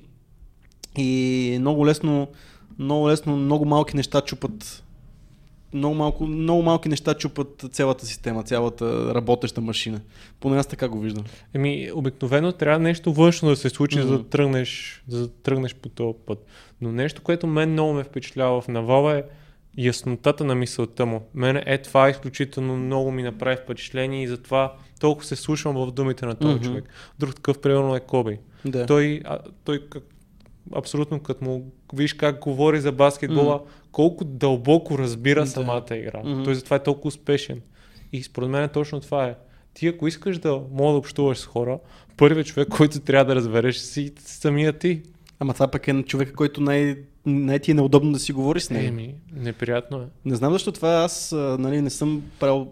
Наблюдавам това нещо, не само в себе си, но и в други хора, че комуникацията с себе си и това, тази искреност, която трябва да имаш, да, да знаеш, да можеш да се погледнеш отстрани и да кажеш, бе, това, което го направих е тъпо и що е тъпо, но обаче пък да не преанализираш цялата ситуация нали, и да обмисляш а, хиляда пъти и да, да бъдеш искрен със себе си ти какво си в очите на другите и нали, като цяло в а, обстановката е най-трудното нещо. А пък аз си мисля, че ако се чувстваш комфортно с това, което си знаеш, нали, знаеш кой си знаеш какъв си, обаче обективно знаеш какъв си, не е да си имаш една представа така романтична за себе си. Това е нещо, което отключва много врати и ти помага много във всякакви, всякакви отношения, но е най-трудното нещо за постигане, според мен. Това поне аз за себе си така съм го, така съм го осъзнал. Нещо, което аз се чувствам комфортно. Аз знам, че имам много на, такива rough edges, нали? знам много добре, Да. а, но съм научил но съм се научил по по някакъв начин да си ги харесвам и да ми е част от, от характера, от част от образа ми това нещо, което може да те отведе в друга посока. Може да ти каже да те напочне да те да, да, да харесва всеки недостатък, свой недостатък. Което от една страна може да е много пагубно за това, че да те оправдава във всякакви, едни- всякаква във всякакви обстоятелства. Да оправдаваш това, че не си свършил нещо, което е трябвало да свършиш, защото моят морален компас ми казва, че аз не трябва да го свърша това нещо. А, и аз да, да се бунтувам срещу това нещо, защото аз съм си такъв. Което, колкото е хубаво да си комфортно с това какъв, какъв си, толкова и може да е много да те вкарва в заблуда и да, да, да модерира характера ти по много грешен начин. Да почваш да, да ти стане комфортно с това кой си ти и да почнеш да приемаш точно тия недостатъци, които Да. са. Което е наистина, може да е нож с две острията. Кара да се чувстваш много щастлив. това, е, това е факта, че те кара да такъв, е, бати, аз съм бати яки пич, бе, да, бе, направих тази тъпотия, обаче, що па я направя, аз съм си такъв. И също времено, обаче, ако много задълбаеш в тая посока, става точно. Почваш много да, да, да, да не се вглеждаш наистина какво е важно. Ето тук според мен е момента за терапия и за всякаква нали, форма на развитие. М. Дали, дали ще отидеш на някакъв курс за, за self-help неща. Да. Има, и там между другото може да се при добре проведен курс може да извлечеш много, М. много позитиви. Та, едно от нещата е ти общуваш с хора Мгм. и ти обикновено, дали ще си терапевт или ще е групова динамика, ти придобиваш външна, външна гледна точка за това, което си ти. Което ти иначе си мислиш само в главата си. Да. Да, и между другото, това, което си говорихме преди доста време, а, че всеки внимава да не те засегне, докато на терапевта му е работа по някакъв начин да те анализира и да ти поднесе информацията по някакъв достъпен начин за тебе, нали? Да, и примерно аз, аз ходя на такава, освен личната терапия, имаме веднъж месечно и група, която е покрай моята терапевтка, Да. хора, които тя работи. И там е... Мисля, там не можеш да се скриеш. Мога Там, а, там хората, когато кажеш, че ще работиш, ти, хората ти дават абсолютно Мгм. искрено и не, не щадат те до някакви граници, но е доста доста добър процес. И е Мгм. много, много интересни, много са интересни тия неща и много успяваш да научиш за себе си, да почнеш да се чувстваш по един различен начин след Мгм. време. Ето, това е една стъпка, която със сигурност ми е Според мен нещо важно. тук при теб е важно, защото ето аз нали казах, че моята мотивация е да избягам от нещо, да Мгм. избягам от това, което съм Да. сега и да ти трябва да си го, това, това отново съм го взел от Коби, да си пречупиш менталния процес за, за това нещо. Да. Да си го направиш по начин, по който ти е удобен и да го насочиш на там. Аз преди, е, когато беше в нашия подкаст, ти зададох този въпрос, как на човек му остава време за всичко това, нали?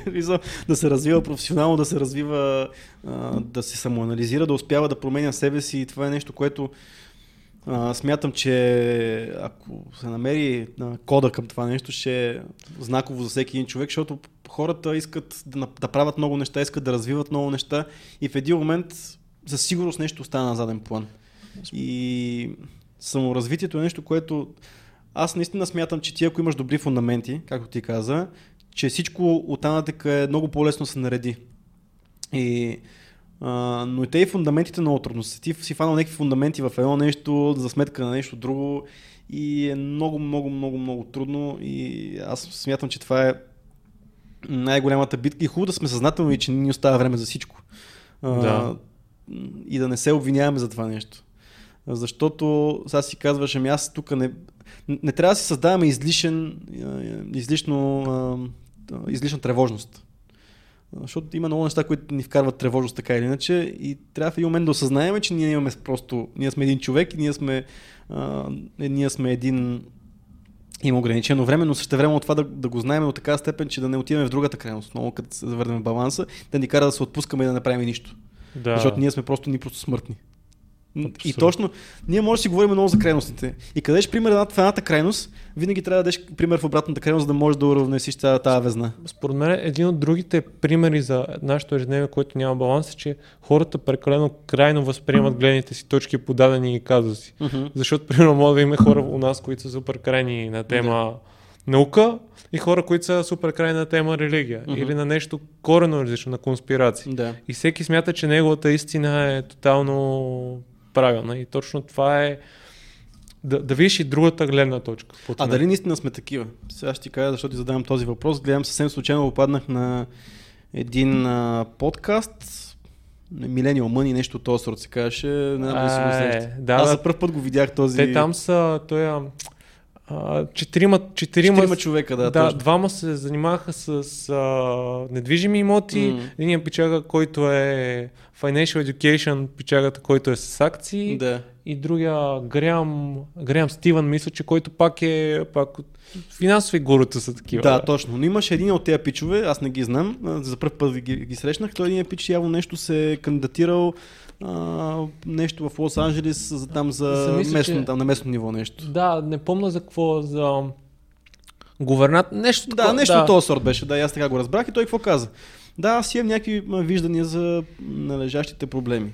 Обаче аз ако бъда много много уравновесен в моите изказвания и ако не вземам крайни позиции, всичко това нещо се претопява в медиите. Медиите слушат а, крайно ляво, крайно дясно, крайно либертарианско, крайно консервативно и всичко, което се говори между тези две крайности, остава извън медийното око. Mm-hmm. И ти трябва в един момент трябва да си шумен, трябва да си крайен, за да може на тебе, а, а, знаеш, когато става въпрос за политическа кариера, медийния, медийната нали, изява ти е едно от най-важните неща, ти как иначе стигаш до твоите избиратели. И реално той каза, че той трябва да взема, за да, за да може да влезе в медийното пространство, той трябва да взема крайни позиции. И си мисля, че до голяма степен, всъщност Истината е, че смятам, че наистина сме крайни, но се опитвам в момента да извада някаква полза от това нещо, че ние за да бъдем шумни и да може да се покажем като интересни хора в медийното пространство, ние трябва да изкарваме крайни, а, крайни идеологии, крайни ценности и така нататък. Защото отново всеки се бори за някакво внимание. Не знам защо това внимание е такъв голям наркотик. Честно ти го казвам. А, всеки се бори да снимката му да има повече лайкове, поста му да има повече енгейджмент, а пък всъщност ти няма Това устойчиво ли е? Не, разбира се. Не, разбира се, защото не, ти в един момент, устойчиво е някакво, защото ти в един момент, а, бълвайки такива крайни глупости, аз мисля, че в един момент почва да си вярваш, ако трябва да бъда честен. Мисля, че ти сам си промиваш мозъка да бъдеш крайен, край, крайен идеалист по, в, по някаква тема. Мене много, много, много Жорката Ненов ми влияе в тази в тая, в тая... Дали това ще мога да правиш примерно 10, 15, 20 години по този начин? Mm. Аз съм много скептичен. И аз съм много скептичен, но виждаме точно това. Аз, между другото, съм поел кампания в собствения си Фейсбук, че а, в момента unfollowвам хора, които имат крайни антиваксърски, не антиваксърски генерално, а специално за COVID вакцините, защото на мене не ми е приятно да виждам въпреки всичката информация, която имаме, сега със сигурност много хора могат, защото виждам какви са нагласите в обществото, да имат такива вярвания, виждайки цифри, виждайки статистики, виждайки неща и да, да влизат в теории на конспирацията. И ако някой, ми, ако някой постне някакъв антиваксърски нали, пост, който се повтаря и виждам, че това наистина са му нагласите, просто го анфолвам и се затварям в един мой си балон, който осъзнавам, че не е редно, но не искам да се асоциирам с такива хора, които мислят по този начин. Да, критично мислене, да, но в един момент има някакви крайни изказвания, които са на границата на безумието. Мисля, не мога аз да... Не, не са на границата, те са си безумни. да, да, да, да, просто аз се опитах да бъда малко по-меко. Не, не, не. Има хора, които са пократителни в изказванията си. Не мога, аз не мога да... Или сме най-умните, на... или сме най-умните в Европа, айде в Европа ще вземем. Или сме най-умните, или сме най-тъпите. Аз ще, залага, ще заложа на второто. Нали? ще направя educated guess и ще заложа на второто, сме най-тъпите и осъзнавам колко много хора, които познавам са на, на това мнение, пък не искам, да, не искам да влизам в този диспут. Не искам да се поставям в тази, в тази ситуация, защото... Аз, аз според мен, аз причината не искам, аз имам също, съм на, на твоята mm. позиция, но нямам експертизата да говоря толкова убедено за mm-hmm, това. Да, разбира се.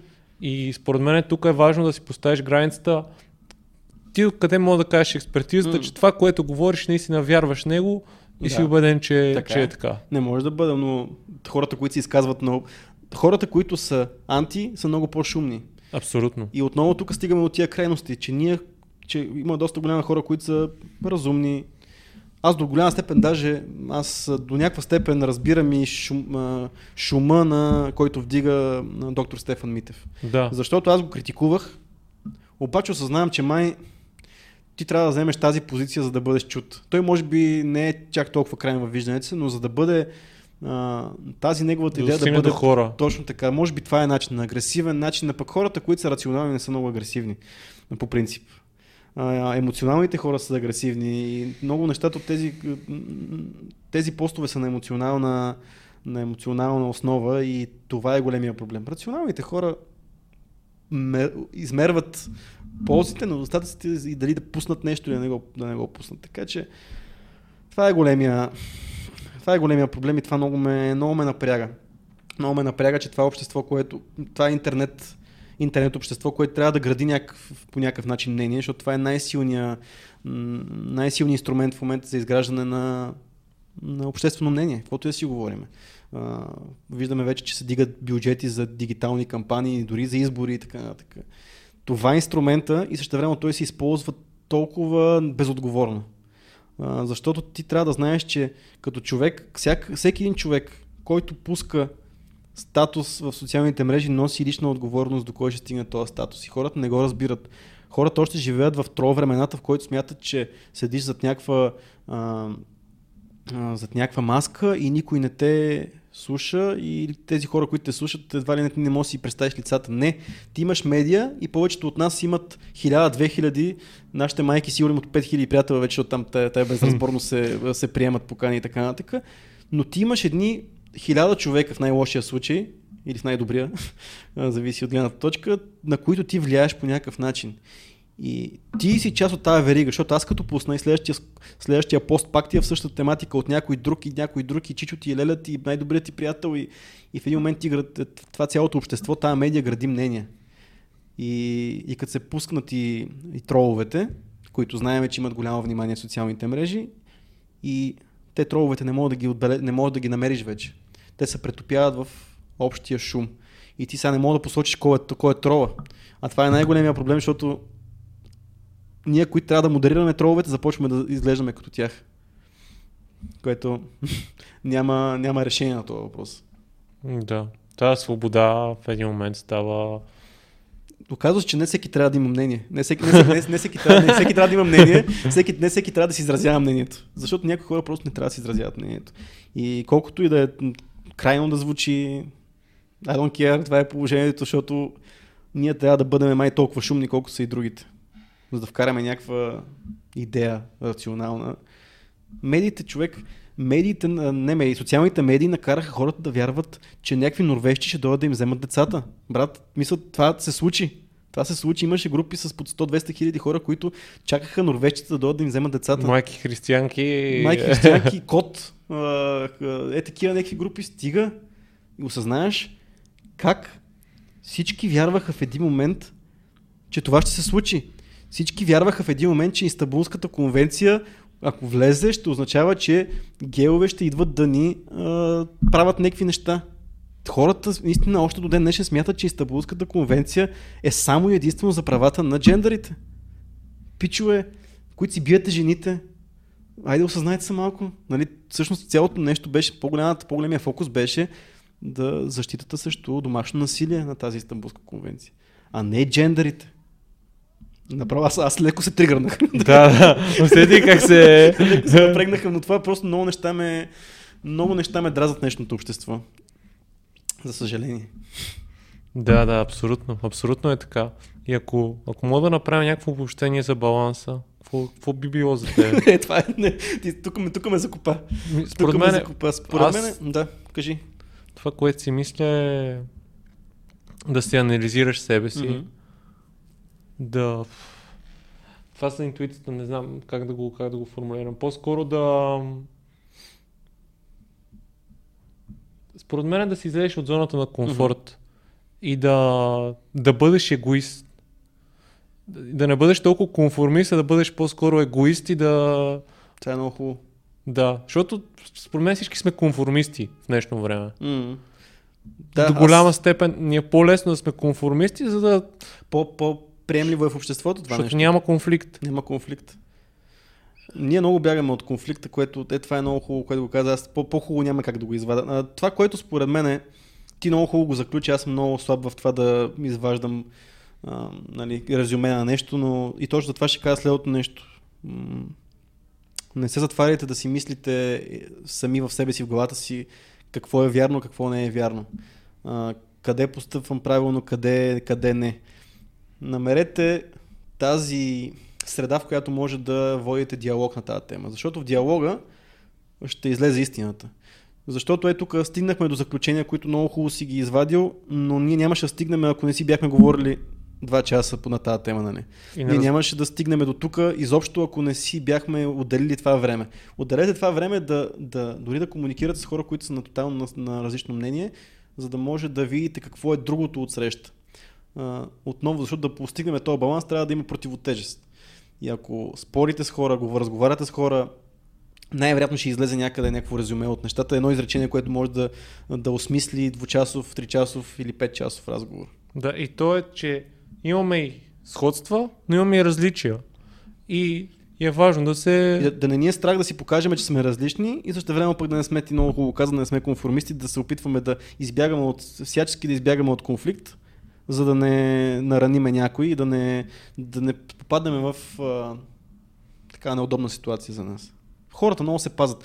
То, както ние пазиме хората да, да им спестяваме някакви а, важни неща, които те трябва да знаят, така и ние се пазиме да попадаме в такива ситуации, така че ние сме си толкова виновни, колкото и другите, които ни пазят. Да, между другото, точно за, за клипа за травмата, като го пуснах, аз по принцип първо го пратих на, на най-добрия ми приятел, Лъчо. Мгм. И беше, значи ако той каже, че това нещо, не, нещо не съм окей, okay, защото аз имам този вътрешен конфликт, а не да, знам. Да, така е факт. И съм такъв, той ако каже, окей, брат, и не ме на хейти самия Да, той първо, значи това минава. Смисъл... Пър, първата сетка мина. Да, основната тетка. Смисъл, основната, да, да, да, да. да. След това хората, другите ще са по... по ще се опитат да ме предпазят по-така, докато трябва според мен да се опиташ да си намериш хората в ежедневието, които да са ти искрени с теб, като им Мгм. кажеш, брат, това ще го пром, или Да. това съм направил, я го виж, да, ако е Мисля, ако е супер тъпо, да ти кажат, брат, това е Да. супер тъпо. То много, по-мал, много малко хора станаха такива, които са готови да ти го кажат това нещо и то не знам защо то няма някаква лойка. Аз не намирам лойка, честно ти кажа, защото ти какъв живот живееш, такъв един лицемерен. И какво си кажеш? Прибира се вкъщи, аз съм ти казал нещо, което ме е издразнил и си кажеш, е, то Жоро много тъпо постъпи. Или пък това, което го прави този клип, що го пуска сега, аз много, много тъпо постъпи. Аз, нали, за да не го нарана, му казах, окей, да, всичко е наред. Ама такива хора не, ние трябва да избягаме от тази ситуация да търсиме този конфликт понякога, защото иначе ставаме, ние си живеем в един... Ние си живееме, ние създаваме един балон и хората около нас малко ни го подсилват и му затварят така, става по, по, по-издръжлива станата на този балон и това е, колкото и да е приятен, както и аз, нали, постоянно живея с осъзната мисъл, че наистина живея в един балон и хората около мен не са света, Ай, не света, не са България. И аз, и аз тотално и с това, което ти казах, че блокирам хора и с това, че не гледам телевизия, аз продължавам да се затварям в този балон и като ми се случи нещо тъпо, като някой като ми дигне чистачките на парко месото, това е една битка, която вода постоянно, да си кажа, да, да, да имам готовност, че това нещо да се случи. Аз нямам готовност, защото аз не познавам хора, които го правят това нещо. Да, да, да. Не познавам хора, които а, постъпват неморално, нерационално, а, под, с някакви нечисти подбуди. Не, виж, не ги виждам около мене. И като се срещна с тях, аз не знам как да реагирам, защото не съм се срещал с тия хора. Но Орлин много хубаво ми, аз това го споделих с Орлин и той каза, брат, те много хора ми се подиграват, че гледам телевизия, ама аз затова гледам телевизия. да. И и аз си да, има лойка, защото виждаш И затова масата. да, да пуснеш Валя и Мора или някакви такива хора, които са, примерно, или Емо Каменов там, дето беше в чужбина. Да, но- да, да. Или някаква тотална, мисъл, Да. тотален... Тотално трябва, си, трябва по време на време да, това ето го каза, да излизаш от зоната си на комфорта и по този начин. Което е, нали... Защото не трябва да бъде постоянно сериозни такива... Mm-hmm. Имаш, всеки човек според мен има си някаква... Ти, ти си казал за guilty pleasure. Да. И между другото, аз много се кефа на Sex Education, който ти го каза. Да, да, да, право умирам с този сериал, много ме кефи. Аз новия сезон още не съм го гледал На между. половината го, на половината го Друг- из, изпапах. Друг такъв, който нали, пак е ученически, един испански елит. Не знам нали си го чувал. Не, моята приятелка много обича испански сериали, по него време на време ме облъчва с такива, но а, последно този, не- този не го знам. В смисъл пак е за ученически такива, по-криминален, не, е, не е фън, но, но е готин. Смисъл- готино, е. тия неща са, не знам, не те прави, не те прави по-глупав, не те прави по-повърхностен. От време на време е това, което казах за сериозността. Не трябва винаги да се взимаме на сериозно. Нали? Истината е, че понякога нещата не са толкова сериозни и ние не сме толкова важни. И понякога да си пуснеш а, Моро и Валя и Моро е нещо, което е окей, защото е защото е просотия и ние сме създадени така, че понякога се кефи на просотия и не е срамно. И, и между другото, много хора се подиграват на Валя и Моро, Да. а всъщност 90% от българите са Валя и Моро.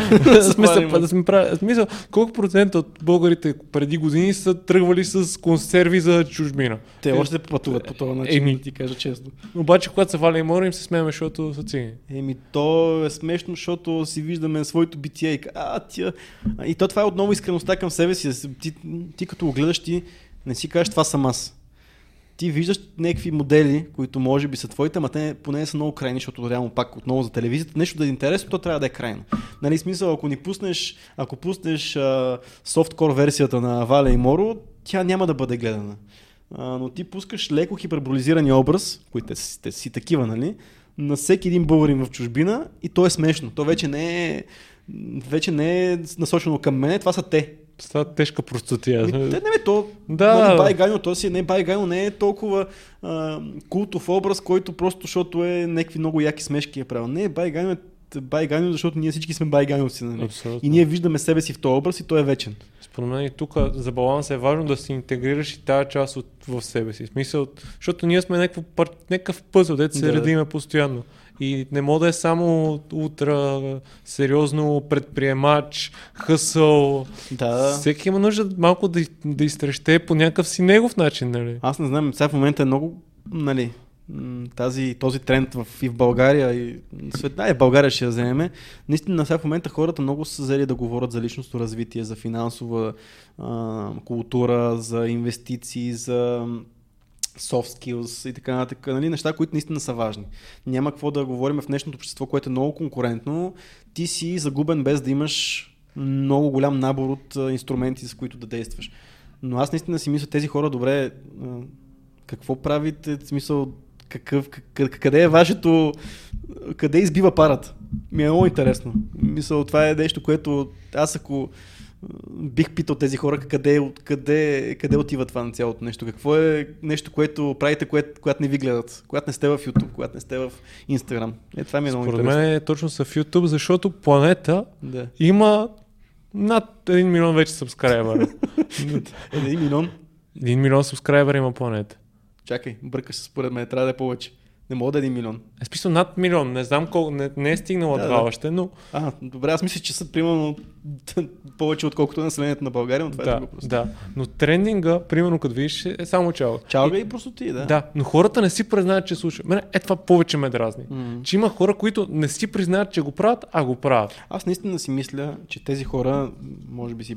Голяма част а, наистина не си признават, но има една голяма част от хора, които просто извън нашето този балон, който ти казвам. Ние не познаваме тия хора, защото ние не, не сме всеки ден в Кърджали или в, или в Перник или в Не, Плевен. не, Не казвам нищо лошо за тези градове, просто ние не познаваме хората в Плевен, примерно. Не, Те аз- могат да слушат чалга и си признават. да, не, аз примерно, огромна част от моя приятел, аз, и аз съм си, имам, имам си част мен, която съм си челгар. В Смисъл, да, да, ти, ти сподели, да, да, да, да, да. И въобще не ми пука. Смисъл, Да, да. И, и примерно има част от, мисля, от приятелите ми, такъв в един момент си говорим някакви тотални глупости и следващия превключваш нещо супер сериозно, Мгм. което е супер яко. Да, разбира се, т- всеки знае класиките от ретро чалгата. Сега не се правим всички, които слушат това нещо, които сте много възвишени. Всички знаете на синя прашка и, и да, какво беше? Зависи кое поколение. Да, но малко. да, зависи от поколението. Сега синя прашка да малко е по-модерно, зависи от поколението. Всички ги знаем, нали?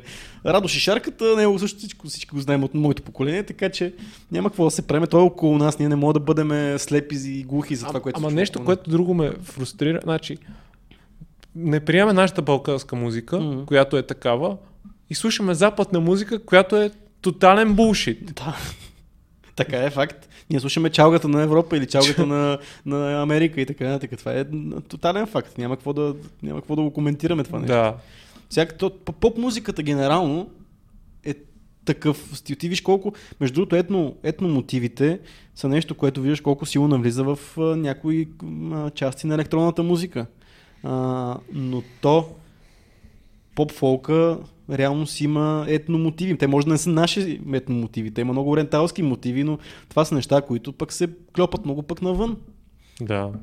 Некак си това успява и, и чалгата, между другото, нали, ти като влезеш трендинга, нали, сещаш, че някакви песни имат по 100 милиона гледания, нали, ти сещаш, че тия 100 милиона не са само български.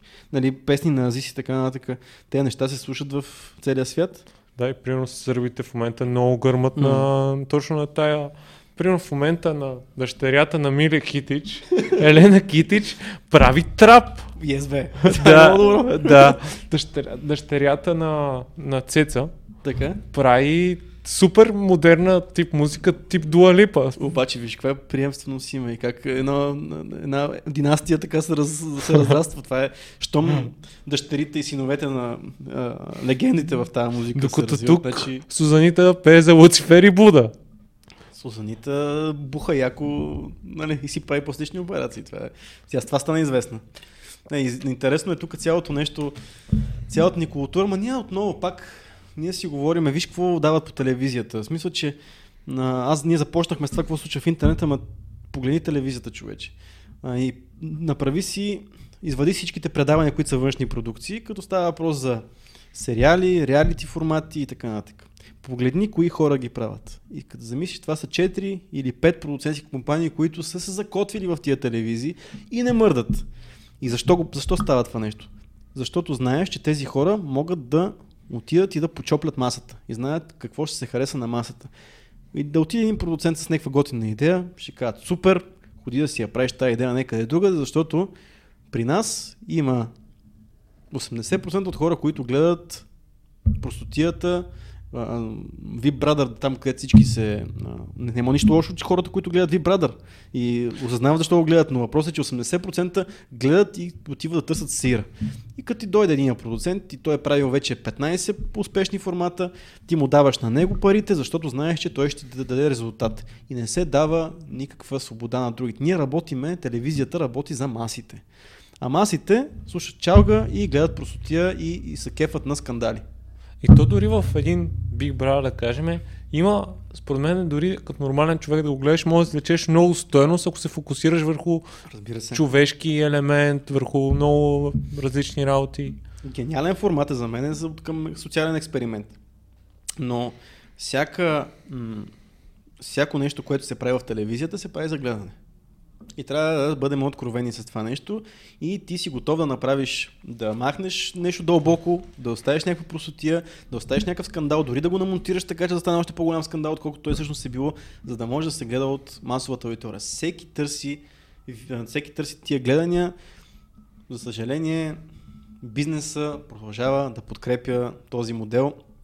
И не знам честно да ти кажа а, кое е по кое е по-стойностно. Да пуснеш реклама на Техномаркет в прайм тайма или да пуснеш реклама на Техномаркет в един интернет канал, който се занимава с ревюта на техника и знае, че аудиторията, която 100% от аудиторията, която, която гледа това видео, се интересува от техника.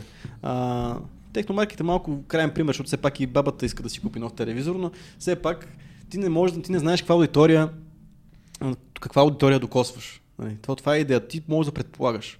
Не знам дали знаеш откъде идва термина сапунен сериал. Не. Сапуновите сериали идват от това, че те са дейтайм новели. Мисля, идеята е, че това е нещо, което се пуска или сутрин там към 11 часа, или нещо от сорта на 3-4 часа след обед. И всъщност тогава се очаква, че домакините гледат този тип формат. Мгм. Което означава, че след като ги гледат домакините, какво им трябва на домакините? Перални препарати и сапуни. И затова, понеже в рекламните паузи на, на тези сериали са пускали реклами за сапуни и за, и за перилни и за прахове за пране, затова стават сапунени опери. Така че всичко идва от рекламата, но ти предполагаш, че домакини, което е много, добър, много добре предположение, че домакини гледат този сериал, това означава, че ние таргетираме нашите реклами спрямо нашата аудитория. Така че ето, Facebook маркетинг, времето на сапуните сериали. За beginners, да.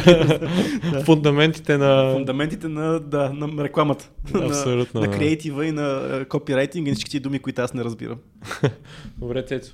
Последния въпрос, който задавам на гостите е пет личности, с които би се срещнал.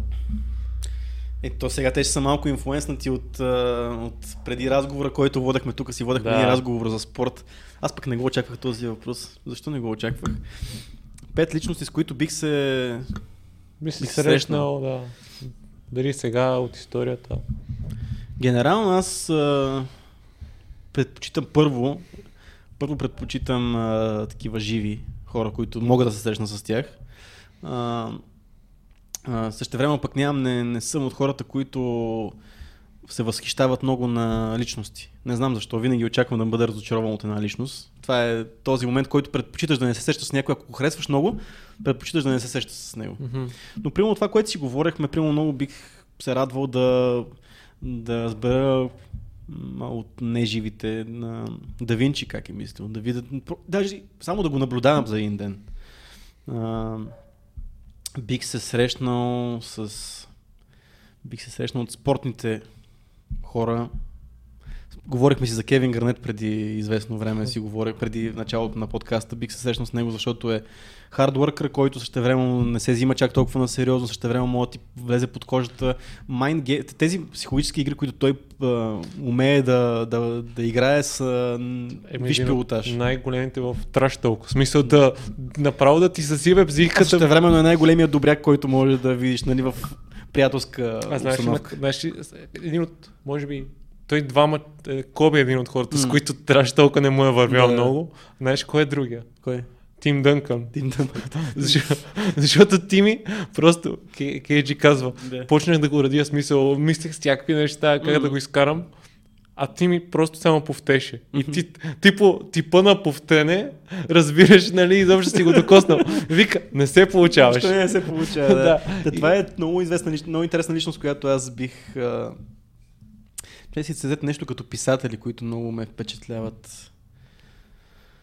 Що не съм си помислил? Аз съм забелязал, между другото, с времето, че отново тази достъпност на света, че най-вероятно с хората, които искат да се срещнеш, имаш лесен път да се, да се докоснеш до тях. Ето сега, примерно, искаме да се срещнем с Георги Господинов. Един Мгм. автор, който аз много харесвам, но това е напълно нещо, което може да се получи и най-вероятно ще се случи някой ден. Така че това е човек, който бих седнал на една маса и бих си поговорил с него. Бих си поговорил с... а, Аз малко хода от, от да. Днешно към такова. Бих се срещнал с а, Марк Аврели, нали, защото все пак на, на столната ми книга, нали, неговите Meditations, неговата книга към себе си. Интересни са ми различни личности в тази посока, така че Джордан Питърсън ми е интересна личност, която бих така, бих си разговорил с нея, въпреки че не знам какво мога да му кажа аз. не знам Просто какво ще мога- слушаш. да, да, да, да. То това е, как да се срещнеш с някой, като не знаеш какво да му кажеш. Нали, като нямаш, тия сте на различни, толкова сте различни, те различни вселени са. Затова аз казах Леонардо, искам просто да го наблюдавам.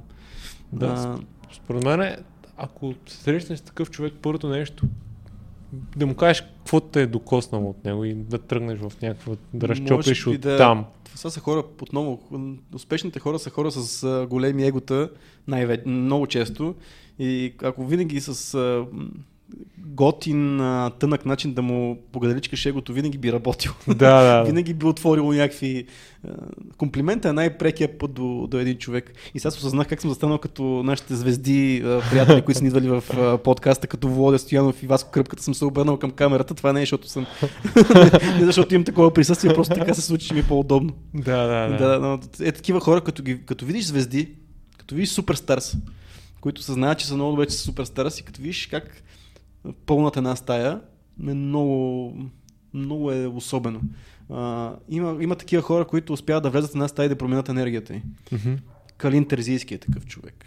Мисъл, въпреки, че е доста тих, смирен, Калин риски съм го виждал в фитнеса, къде тренирам, между другото. Да, това е интересен човек. Иво Иванов е такъв човек.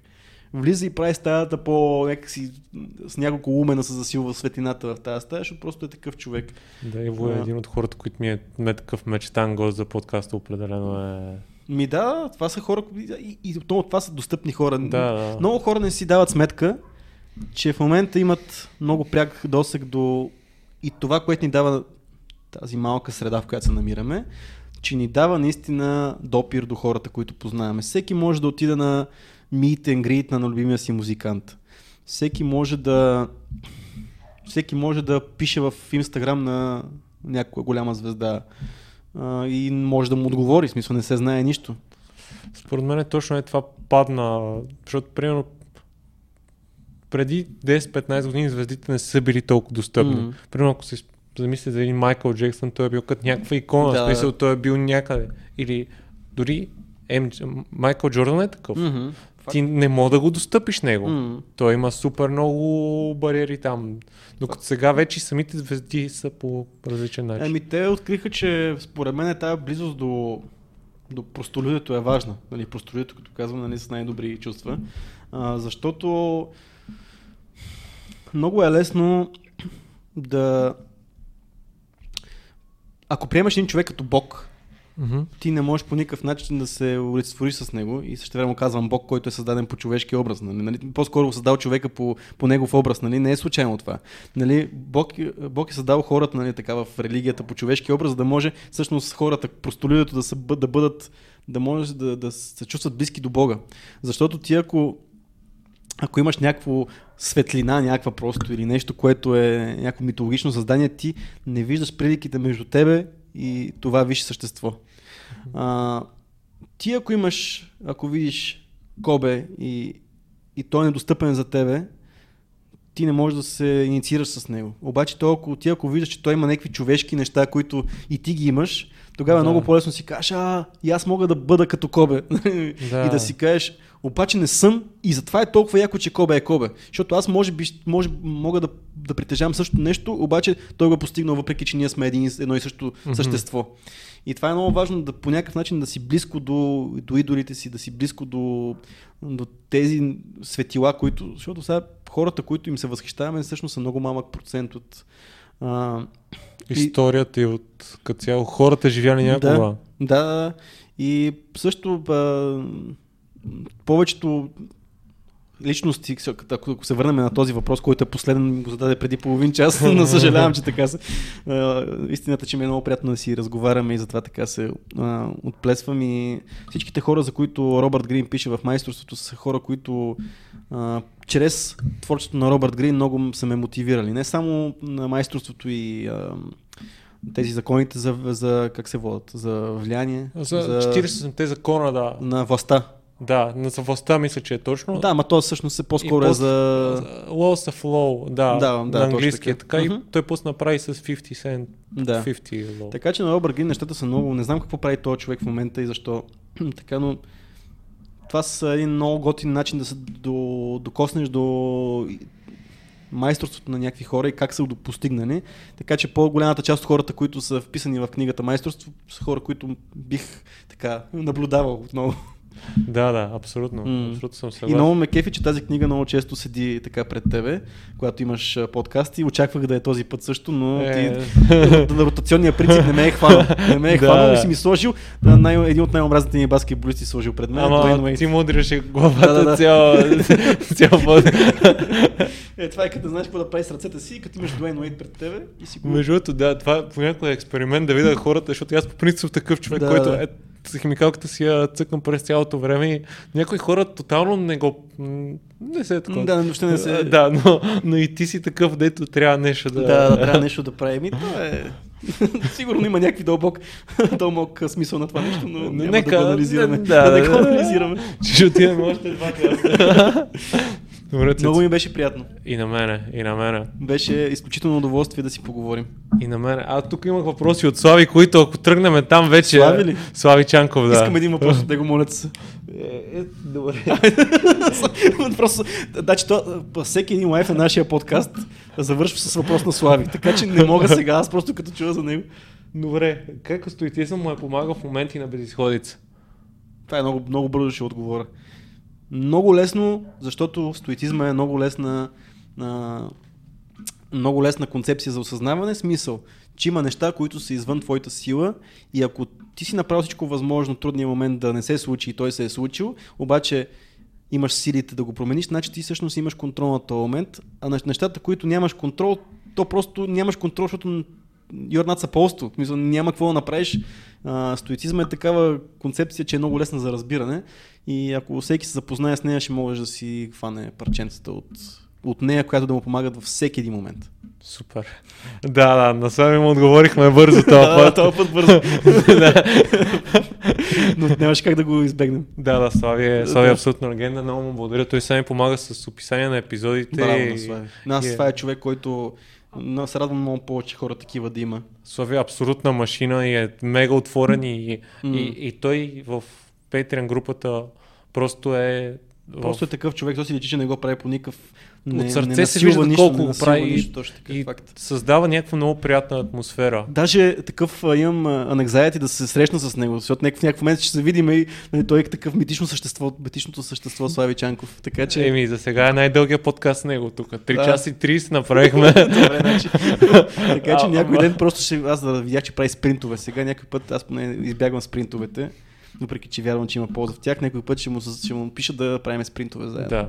И той се беше прибрал от тях, като пуснах епизода и приятелката му го беше питала, ти с мене 3 часа и половина не си говориш, от тия подкаст записваш. Това е, между другото, е, той намира време за много неща, според мен този човек успява. Да, и щом запазва всяка, като каза, че има приятелка, аз не знаех. Значи ето още едно нещо, в което той и успява и връзка да поддържа, въпреки че е толкова активен навсякъде. Слави е легенда. Слави е легенда, абсолютно. да, той ще го, той ще го гледа. Поздрави. Поздрави на Слави и добре, приключваме.